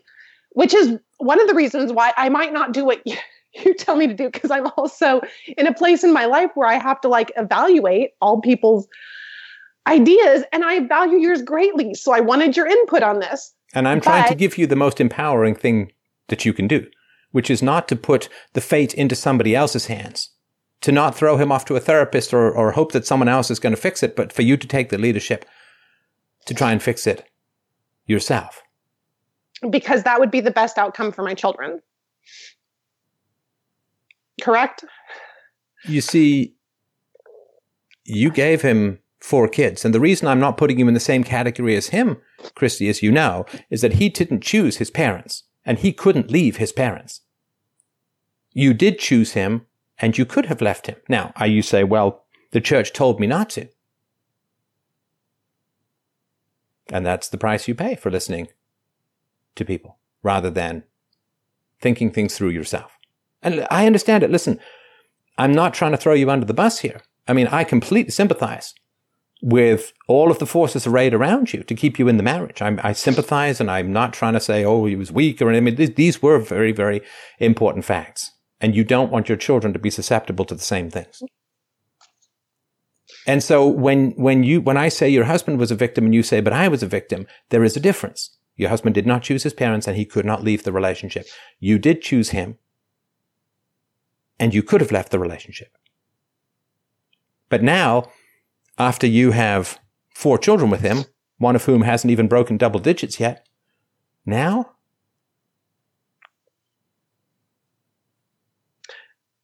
Yeah, Stefan, this is actually a really significant problem in the Christian church. And there's like this cultural thing that happens no, that. No, no, no. No, no, no. I'm so sorry to be annoying but I have to be, I mean, I have to demonstrate leadership. I'm not going to talk about the church. I want to talk about you. Okay. Then I'm, if you don't want to understand that. No, I then, understand that. The church encourages marriages to stay together. I understand that. No, not only that. And they tell the wives to submit and that the man is the leader and it creates abusive marriages in large numbers. How I'm not know? the How do you know it creates abusive marriages in large numbers? Because I have many friends in a very similar scenario because the dynamics that the church teaches leads to this. And I talk to my friends and I say, that is not the truth. And they start choosing different choices in their marriage, and their marriages are transforming and changing. Are you telling me that the issue in your marriage is not the fact that your husband has an adverse childhood experience score of nine, but the church's teachings on marriage? I say the combination Let's I focus on what you, we can control here, which is that you can do something about the adverse childhood experience of nine. You can't do much about, or at least in the short run, overturning church teachings at the moment. But I have been addressing his trauma score of nine for a long time. I read a book several years ago, The Process of Maturity, and I said, I understand what happened. I said to him, listen, when you were little, this happened. And when you were one to four, you were supposed to have these needs met and they weren't met. And when you were four to 12, you should have had these needs met and they weren't met. And then you, from 12 on, you needed a man to teach you to be a man. And that didn't happen. And so now you are stuck at this place. And I've tried getting him help and I've taken us places. I, no one has given me the idea to go to his parents and to deal with the family stuff. So why are you getting? Well, I mean, why are you getting frustrated? And I mean, if unless you want me to tell you, which I'm not going to do, to just leave him. If I'm giving you a new option or a new solution, something that you can take a real leadership role in, please understand, Christy, I'm not saying do this and never leave him. I mean, I can tell you whether to stay in your marriage or not, of course, right? But in my particular perspective, in my particular opinion, this is the best chance you have of breaking this cycle. Because the problem is you keep trying to tell me that you're powerless. And I'm um, trying to give you something powerful to do. Now, what this might do is it might cause, well, let me, let me start. So there's a couple of scenarios. One, you, you arrange this and there's these incredible conversations and there's some kind of healing. There's some kind of progress. There's some kind of relief on the part of your husband. His isolated early childhood experience is finally broken through. The burden is lifted and there's a massive breakthrough. And then you end up with a far better marriage. And it's like, yay, I'm really glad I talked to Steph, right? Another situation could be that you go out and you try and facilitate these kinds of conversations. And you know what this is? This is thou shalt not bear false witness. Thou shalt not bear false witness by not Amen. facilitating yep. these conversations with his parents. You have been a silent participation in the ignoring yep. of unbelievable levels of child abuse. You yes, have been that, not, you yeah. have been bearing false witness with regards to your husband and his parents because you have been colluding in the burying of the child abuse because that level of child abuse will never be a non-topic. It doesn't mean you talk about it every time, but if you have open lines of communication, then it will never be a non-topic. It will never be something, well, we'll never talk about this again. Never will it happen because that amount of child abuse is unbelievable. It's, it's incredibly staggering. I mean, other than being raised in a satanic cult, anyway. So, so yeah. I, so maybe he goes out and you facilitate this, and they just shut him down. They shut him down. They're total assholes about it.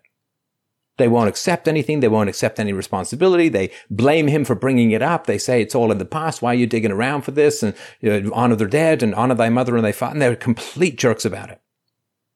Well, that's a relief as well.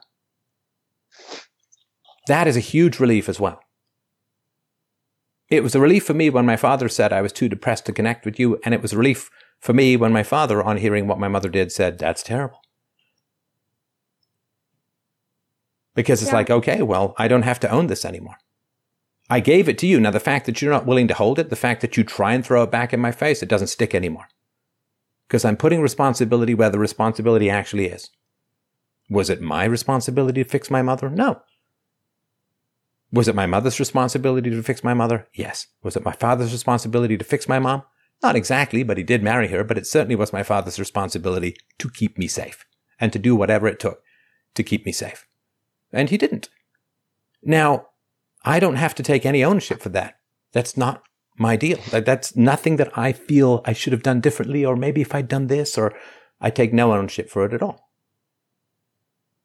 And by placing the onus on my parents for failing to keep me safe, for failing to keep me secure, I then take 100% ownership for myself as a father. Because if you give 100% ownership to your father, you then take 100% ownership for yourself. And it doesn't feel like an additional burden because you have room on your shoulders and strength in your legs to stand it. So you maybe you take him out to this meeting, to this conversation with his mom and his stepmom, and you facilitate the damn thing until your voice is hoarse and you can't cry anymore and they're just stone walls. Okay, then you see this elemental, I would say satanic coldness in their heart. And you drive home with a sense of relief that can scarcely be expressed. If they are open hearted and they're warm and you chip at it and chisel at it and you break through and they take ownership, fantastic. If they don't and they don't and they don't, you still get that relief and that release. You can't lose.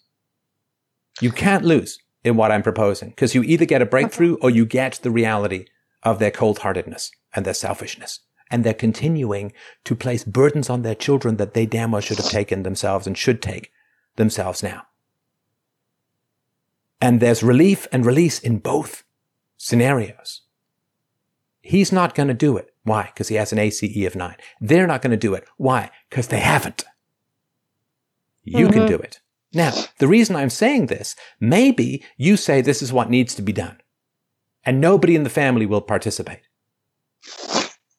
you work really hard to make it work. You maybe even surprise them. I don't know. I'm not, I'm not real big on up top ethics for people who participated in decades of egregious child abuse. So maybe you, maybe it's like, hey, surprise. This isn't just a social visit, but you know, that's fine with me too.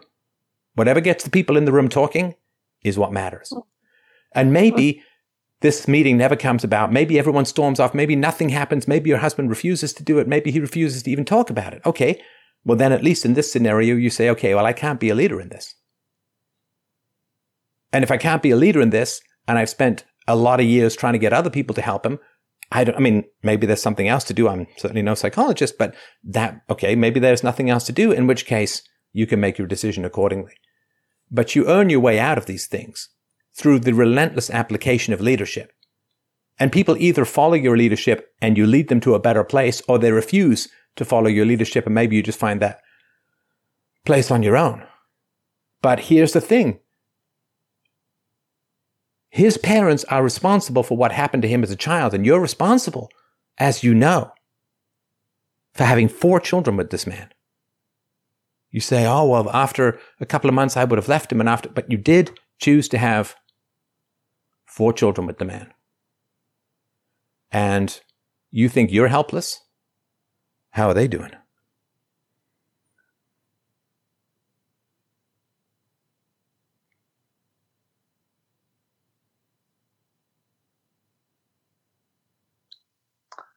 Are you asking me the question? You have talked to me about your helplessness, but have not mentioned much about your children's helplessness. You chose him, they Mhm. didn't. Right. And I, it hasn't turned out perfect, but I have led and I have fought on their behalf every step of the way. And um, the the counselors we've talked to, we had some issues with our 18 year old. Our issues with our 18 year old are not about drugs or drinking or staying out late. He has a really great group of friends and, you know, I don't know, college bound and all that kind of stuff. And he, um, you know, reads more than he should because he loves to read books. Um, he loves philosophy. He um, likes to talk about ideas. He um, he he's realized that he can't talk to his dad. Um, and and at the same time, um, even though that's not all perfect, when we've talked to our counselor, our counselor said, Your 18 year old is going to be fine when he moves out. And he, um, so essentially, my husband doesn't tend to let consequences fall to him. And he's kind of, my 18 year old's kind of been sheltered from sowing and reaping, you know, so he's kind of unmotivated and some things like that. And she said, When he moves Wait, out, sorry, your husband doesn't let consequences accrue to him, is that right?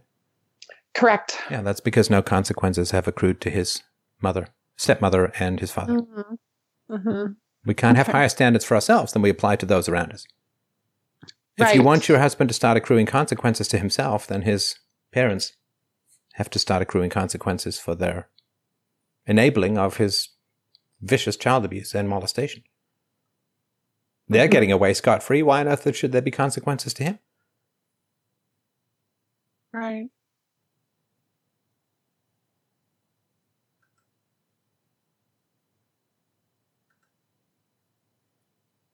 Yeah. There's this chain, you know, of people who've done wrong in this world. There's this chain. And they're all holding together on this chain, saying, nobody break the chain. Nobody give us responsibility. Nobody ever even hint that we should be held accountable for what we have done and what we have not done. For, Right. For our sins of omission and our sins of commission. Yep. Nobody turn on the light. Nobody hold us responsible. Nobody confront us with what we have done.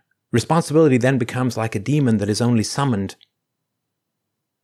When responsibility is assigned, it's like some ritual, some pentagram based ritual that summons the demon of responsibility Mm. simply by identifying the fact that people are responsible. And your husband's parents are part of this chain. Yeah. Part and your and your husband is part of this chain. And you, my dear, are part of this chain. Because everyone says to the victims, just deal with being a victim, just process this, just do that. Just, it's all self management. But the way we get out of victimhood is to assign responsibility to the abusers. Justice cures abuse. Honesty, truth, consequences cure the symptoms of abuse, hmm not journaling, hmm not a dream analysis. These things are fine. They can be useful. They can be productive. But what cures the effects of evil is justice. And justice cannot arise or arrive in the presence of active collusion to hide the crimes. What happened to your husband were crimes. And I'm not Mhm. just talking about moral crimes, legal crimes for which people Yeah. do decades in prison Yeah. and often are killed, particularly pedophiles, are killed in prison. Now, I'm going to assume, given how long ago it was, that the pedophiles who groomed and abused your husband are either dead or so old or whatever, but the fact that the family did nothing about this, the fact that this was never dealt with, meant that these men continued to prey upon children, right? Yeah. One of them did later um, go to prison, and the children were asked, Did this person ever harm you? And um, all of the children said no, which um, is also kind of consistent with what tends to happen.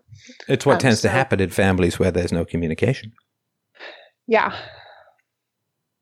I really, I really, really, really appreciate, Stefan, your unique insight into things. And I've never really thought about um I mean, I've thought about how my father-in-law needs to take responsibility, but I've never felt like it was my place to step up If not you, who? Do you think the family with the ACE of nine on the children is going to take a moral leadership and expose crimes? You're right. I mean, I just, I just never. And here's the thing, Stefan, why your show is so different. Nobody, hardly anybody else out there, is saying what you're saying. And there are counselors and there are therapists all over. And they're not. No one's ever encouraged me to do that. And I think if anybody ever would have, I would have. Um, You will. You will do it. I mean, I know you will because no matter what happens to your marriage, you care about the father of your children. yes, absolutely. And if there's something you can do that brings justice to the people who colluded or perpetrated criminal levels of child abuse. This Yeah. isn't he spanked he was spanked too hard. This isn't he was unjustly sent to his room without dinner. This is criminal neglect, abuse, torture, molestation, you name it. Yeah. This is like a crime syndicate. Hmm. This is like he got into the clutches of a Pakistani gang in England. yeah. And I do not know how there can be peace without justice. And I don't know how there can be justice if nobody even talks about the crimes. Everybody's Right. colluding in the cover up of criminal activity. Right.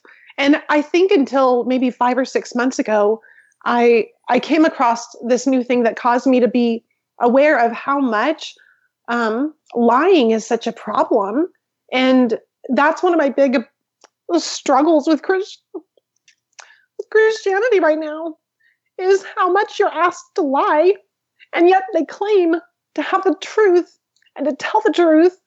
But I was asked for years to lie about the real nature of my marriage. So I'm realizing how when we ask others to lie in these really subtle ways, you are so right. Like the justice and the confronting and the the putting it before someone and giving them a chance to own it or not. And and I I feel like life is short and there are fantastic people out there that are going to enjoy me and I'm going to enjoy them and I don't have to have a hundred friends. All I really need is a few really fantastic friends that I get them, they get me, and there are millions of people out there. And so when you come to a place in a relationship where the person doesn't value you because they won't make amends or they don't want to own it, um, you know, going two separate ways is a really good response. Well, there And, is, um, of course, and I talked about this with Dr. Pastor today, there is the challenging injunction to honor thy mother and thy father. Yeah. And I do take that seriously. I think it is a very powerful commandment. But I believe it is subordinate to the commandment, thou shalt not bear false witness. Yeah. Thou shalt tell the truth. Thou shalt be honest. And thou shalt work to bring about thy parents' salvation with all the energy you possess, while giving them the respect and the honor and the dignity of free fucking will.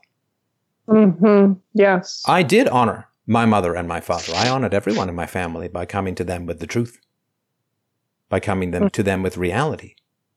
yeah. And I granted them that respect. And this is what I encourage people to do. Go talk to your family. Go talk to your parents. Go talk. If you were mistreated, if you were abused, go talk to them.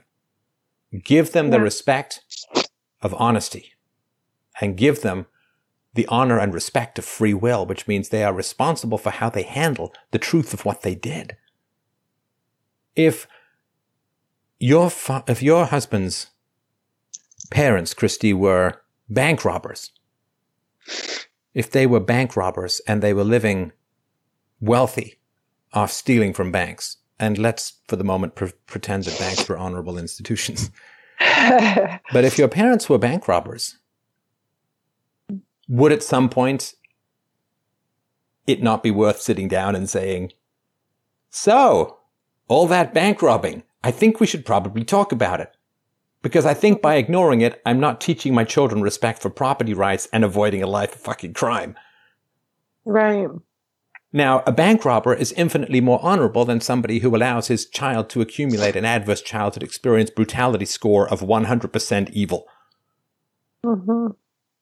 Far better to be a bank robber than someone who allows the abuse of a child. Banks got insurance, and banks are kind of stealing anyway. So, if we understand that parents have a responsibility to keep their children safe, I don't care what your damn excuse is. Parents, you have a responsibility to keep your children safe, and if an offspring of yours ends up with a drug addict and a rutter, short of food, short of medical attention, short of cleanliness, short of support, short of love, short of security, that's on you. She's a drug addict. She's gone. She's lost to reason. It's on you. I mean, would you let someone blind drunk drive your children in an icy storm? No. If you do and your child gets injured, that's on you. We say, well, yes, but it's on the mom too. Well, the mom's dead. Right. And the mom was a drug addict. And how did the courts handle this back then? Because sometimes, and I've heard you talk about the court system. I don't. I, I just imagine it could come up in conversation.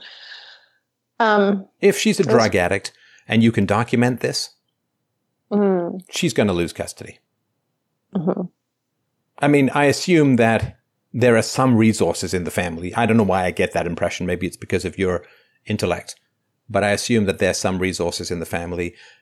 You can get a child or children away from a drug addict who's having sex in front of the children. Come on. Mhm. This is, I mean, I know the court system is not friendly a lot of times to fathers, but it's also not completely mental. And Mhm. the court would have to find some way to justify the children staying in a sex and drug addicted single mother's household and not going to a stable two parent household with no addiction. Right. And I don't care. You still should have tried. yeah. What is it too expensive? You chose the woman. She's a drug addict, and you chose a woman who ended up as a drug addict as the mother of your children. Sorry, that's kind of on you too. I do know that his dad has said if he would have been a better husband, the divorce never would have happened.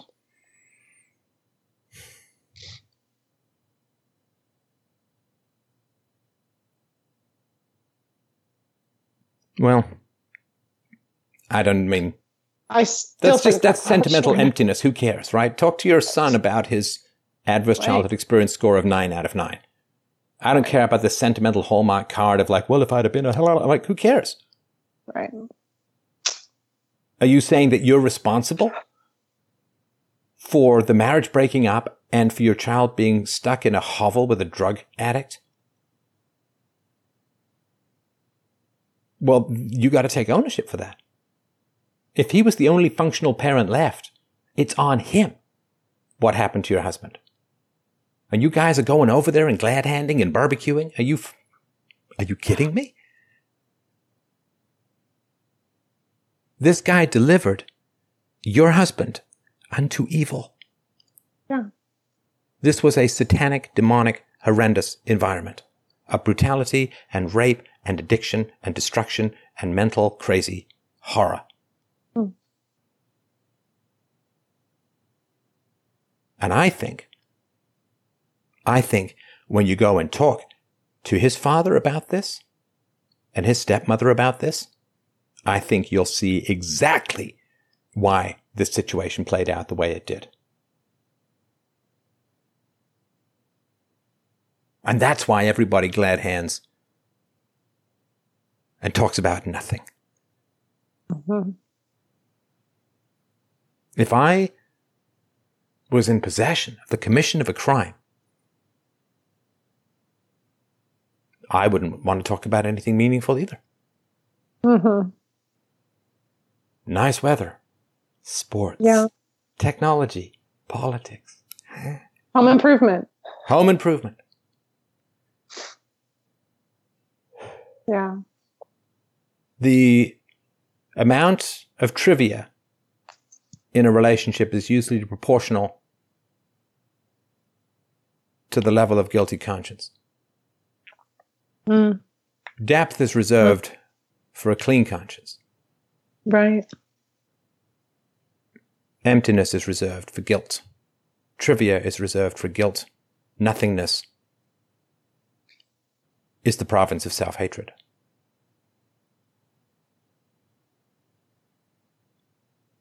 And you need to see. See, if you can see what your husband has always seen, you may understand him in a way that you can't imagine right now. And again, this doesn't mean, oh, well, that stay or you leave or whatever. What I'm saying is that your husband, I guarantee you, your husband stood before his father at some point begging for help. Or at least begging him to notice that help was needed. And he stood hmm. before everyone in that family, and he stood before his stepmother, and he stood before the babysitter that you talked about, and he stood before either explicitly or implicitly begging on bloody knees for help, for salvation, for rescue. And they all turned and walked away and left him there to rot in that hell. So what's going to happen when you arrange this conversation, Christy, is your husband is going to be back in a situation where he's asking his father and stepmother for help. But as an adult now, with independence, not as a child who has to go back to the refuse strewn, garbage strewn, needle strewn, condom strewn wreckage of a drug addict's hovel. He is going to be back in the situation of asking his parents for help. That is a very powerful thing to do as an adult. Because as a child, you could only beg for it. As an adult, you can do more than beg. You can demand it. And you have choices and you have options. And you have resources. You have independence. You have freedom, liberty, autonomy. There shall be no end to our journeying, says the poem, and the point of all of our journeyings shall be return to the place that we started and know it for the first time, consciously, completely, fully. To put yourself in a position of vulnerability that you have avoided for many years, that has rendered you to be helpless, is a very powerful thing to do. To go and to beg and to ask for succor, for help, for salvation. For people to take the just burden of their own criminal actions or inactions. To do that as an adult is an incredibly powerful thing to do. Because you're saying, I am worth the pursuit of justice. I am no longer going to carry the load of other people's moral horrors. I am going to hand it back to them. And if they don't want to take it, I sure as hell ain't leaving with it.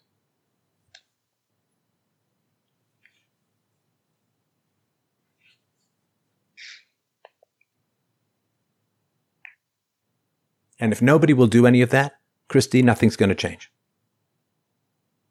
Yeah. Because people have not been doing that for decades and nothing has changed, right? Right.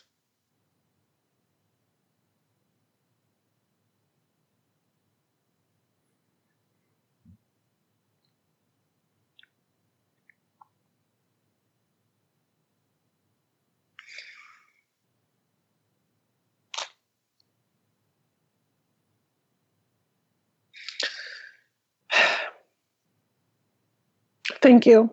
I really, I really appreciate your thoughts. How are you feeling?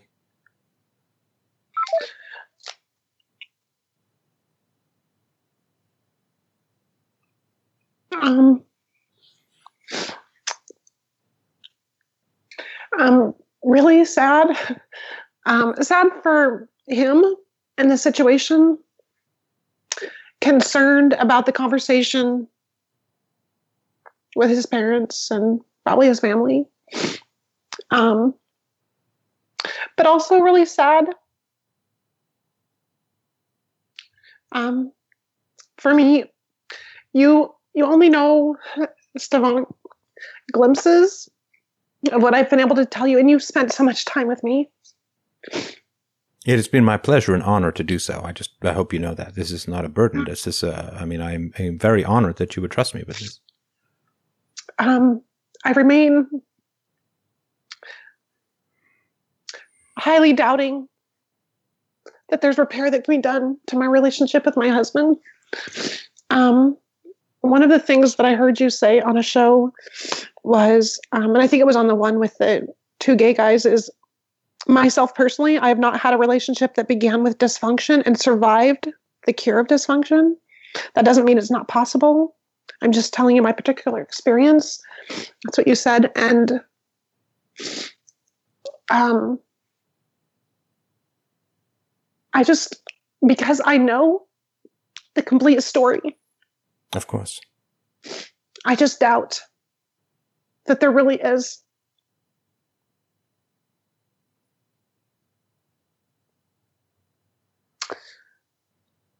Yeah.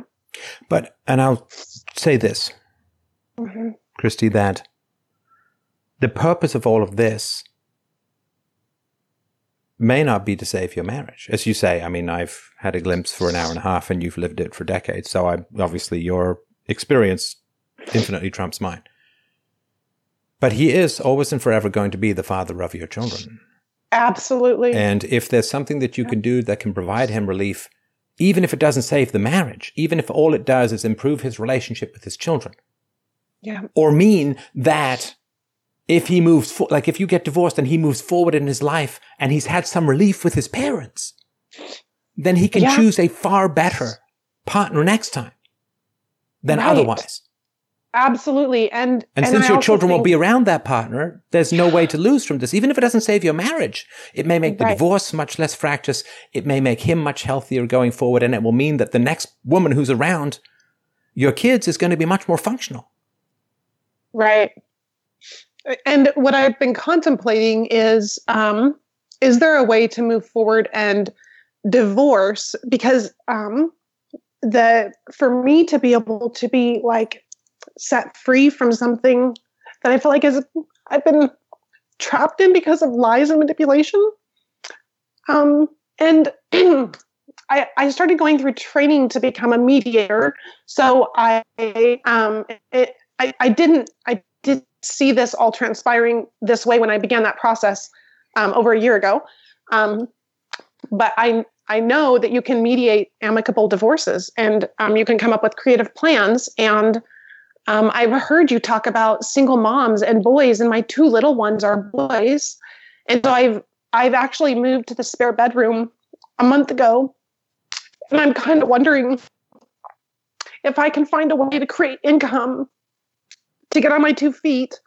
Um, I have boys that are dyslexic, so I'd like to homeschool them for a couple more years. They're really solid readers because I've done a ton of research about that, and I kind of I have ins- I, I don't know where else to get the help that they need to really get that reading piece solid and um, figure out like a creative path forward. And I, my husband is a fantastic dad. I wouldn't. Uh, those two little boys will need, and not me.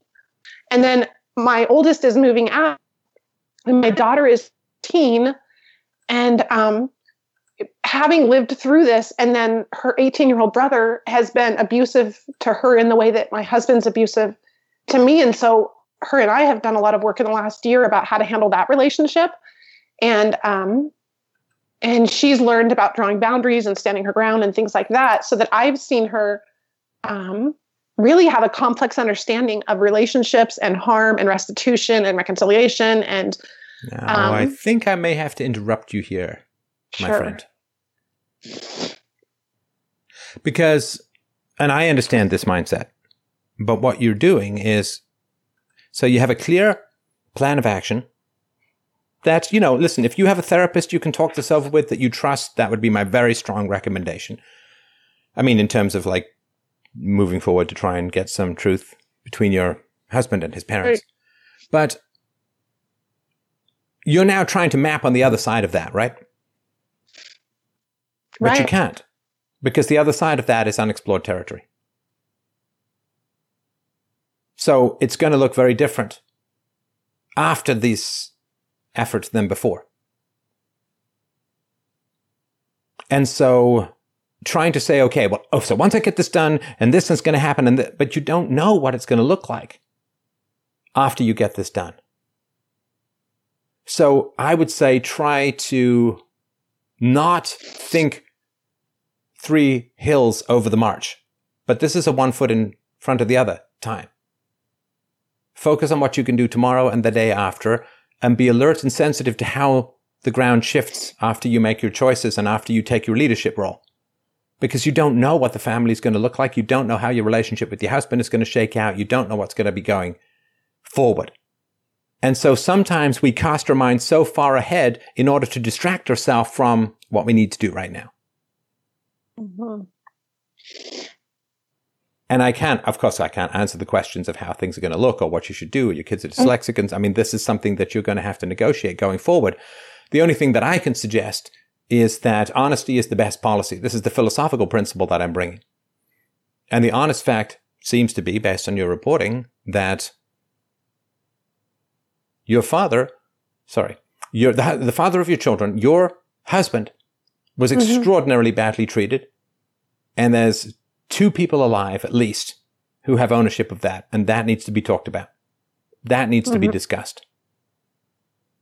Now that's a big enough project, I think, for the next little while. What happens after that is so hard to envision since we don't even know, or you don't even know, nobody knows how that's going to go because they do have the wonderful capacity of free will. So how they respond is up to them. Maybe they will respond positively. Maybe bit of relief to them. Maybe they will respond in a hostile manner. Maybe they'll continue to avoid. Maybe they'll give you what I call the BNAP, like the bullshit non-apology. Well, you know, it was bad. We did the best we could. I can understand you're upset. Let's move on. Right. So who knows? But this is a big enough project that I would say just focus on this. And be then sensitive to how things change after that. But trying to plan for what it looks like after that when you don't even know when or how or what response has been happened or how many meetings it's going to take, that's your focus, in my opinion. I mean, in a sense, it's like you got thrown overboard, you're clinging to a barrel in the middle of a storm and you're saying, okay, but what stock should I invest in for my retirement plan? it's like, I don't know. Let's get to shore first.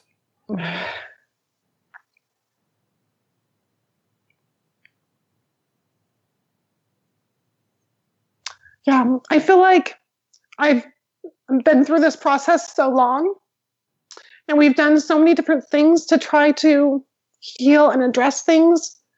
Um, and I also wrote initially a month ago, and over the course of time, without having talked to you, um, I've really very much felt like um, I don't see this marriage going into the future. Oh, so I, I know that. I, I, have I've heard that in every syllable you have poured into my ear, my dear. I absolutely, yeah. completely, and totally hear that. If I were a betting man, the odds I would put upon your wanting to continue this marriage would be uh, zero to infinity. So, I mean. I, I, I don't want to pretend I haven't heard that. I mean, I absolutely have. And you have been, in a sense, saying, give me the exit slip as quickly as you can. Just, I'm fumbling with this eject button. I'm fumbling with the, you know, like, I, I want this thing work. so I, yeah. I completely understand that. And, and nothing I'm saying is for or against that.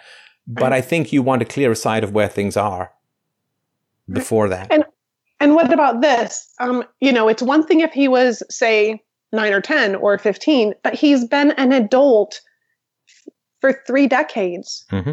So at what point is it just his responsibility? yes, but you are focusing on his responsibility, which I understand. And what I'm trying to do is give you your responsibility, which is you have right. colluded with his criminal parents in burying his child abuse for as long as he's been an adult. Yeah. And you have the least excuse because they're not your parents and it wasn't your childhood that was ravaged in this way. You weren't raped. You weren't abandoned. You weren't abused. You weren't neglected. So mm-hmm. you're the one with the most strength and capacity to have dealt with this proactively and to brought these crimes to light over the past couple of decades. And you decided to take the easy route. And you have found, as we all do when we take the easy route, it ain't so easy in the long run, right? Every right. single day, you didn't make that phone call. Every single day, you didn't set up that meeting. Every single day, you didn't bring this issue to the fore. And that made each individual day easier, but the accumulation of it over decades is agony, right? Well, um, I agree with that statement. Over the accumulation over decades is agony. Here's the thing: is that I was under the impression that they were a happy family because um, when we get together for Christmas or a couple times a year, it was always fun and activities and going bowling and doing this and doing that. And i didn't i i wasn't really aware of how um, tense this relationship was for my husband really until in the last few years as i've started to um, you know when i woke up and i was like you know who am i married to? I don't understand. And i started processing through that and understanding. Okay. The, now I'm going to give you even more responsibility since you keep dodging it. Oh, I'm going to give you, you even more oh, responsibility. Oh, really? No, no. You know, can we just get off the phone right now? No, I'm just. I know, I know, I know. It's it, listen. I don't get. Listen, these violins are swelling in my ear as well. You've got a whole orchestra behind you. Trust me, I can hear it. I, I can see the gleams, the little broken hairs of the violins going up and down about how they fooled you and this and that. I mean, listen. I completely understand what a seductive pit the abandonment of free will and personal responsibility is. Trust me, I fight that battle every single day. But here's the reality. You didn't ask. You didn't dig in. You didn't You're find right. out. I didn't. I completely agree with you. The. Nigerian scammer was lying to me. it's like, well, did you Absolutely. did you do a Google on it? Did you whatever? right? A duck duck go? Did you, I agree. So you were also colluding in, well, it's a happy family, and you preferred it to be that way rather than to dig in and to find Right. out. Right? Yeah, and this Christmas I said, I don't want to go be around your family and pretend like everything's okay. So let's make it a short trip. and um, because I don't feel like everybody wants to really address it. You think? And yeah. Criminals don't on want to be confronted with their crimes and have any consequences? Well, of course they don't. Right. And I'm on the side because I'm, you know, daughter in law. I'm sorry, you just garbled out for a second there, uh, Christy. If you could just repeat that last name. Yeah, I'm because I'm the daughter-in-law and not, you know, the um, yeah, and and it, the idea never crossed my mind until you said it that it is my responsibility because Stefan, nobody in our culture talks about that. That's true, and I uh, I'm doing my very best, and I, I wish people would. I wish people would. I, I take very seriously the "thou shalt not bear false witness," and that includes lies of omission as well as commission. Uh, I'm just, I'm trying to take that one more seriously. That it would be a different world. Yeah. Yeah. I agree. I'm very grateful. Thank you so much. And Thank you for not letting me you were my way out. it was wrong for them to fool you. Don't get me wrong. I mean, I'm not saying that they're blameless, and I'm not putting all the onus on you. Of course, I mean, there's a lot of wrong that they have done. Yeah.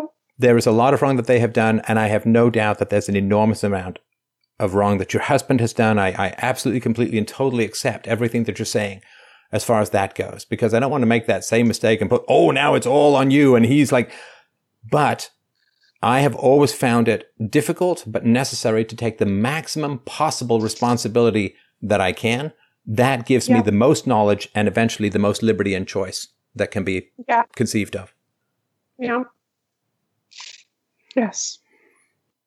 How are you feeling now? Better. Good.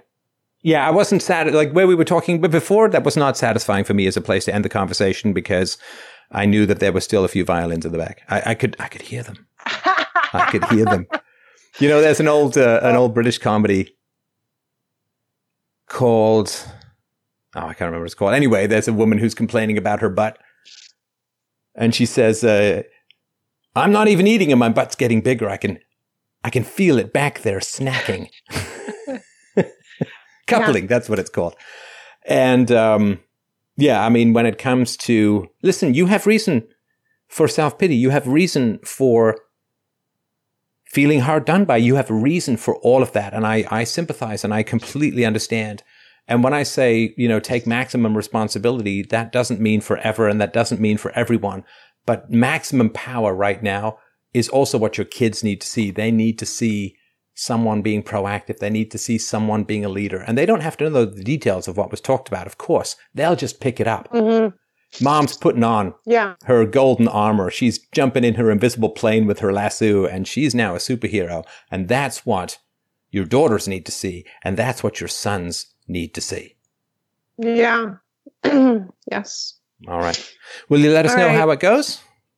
I will. I definitely will. Thank you for a very great conversation, and I truly respect and admire your courage in taking this on. It is powerful, powerful, powerful.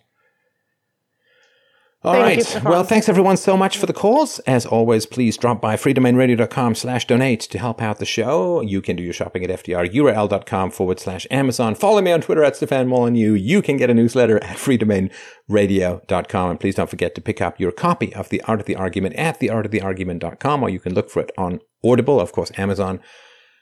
Love you guys so much. What a privilege. What an honor. Have a wonderful, wonderful night. We'll talk to you soon.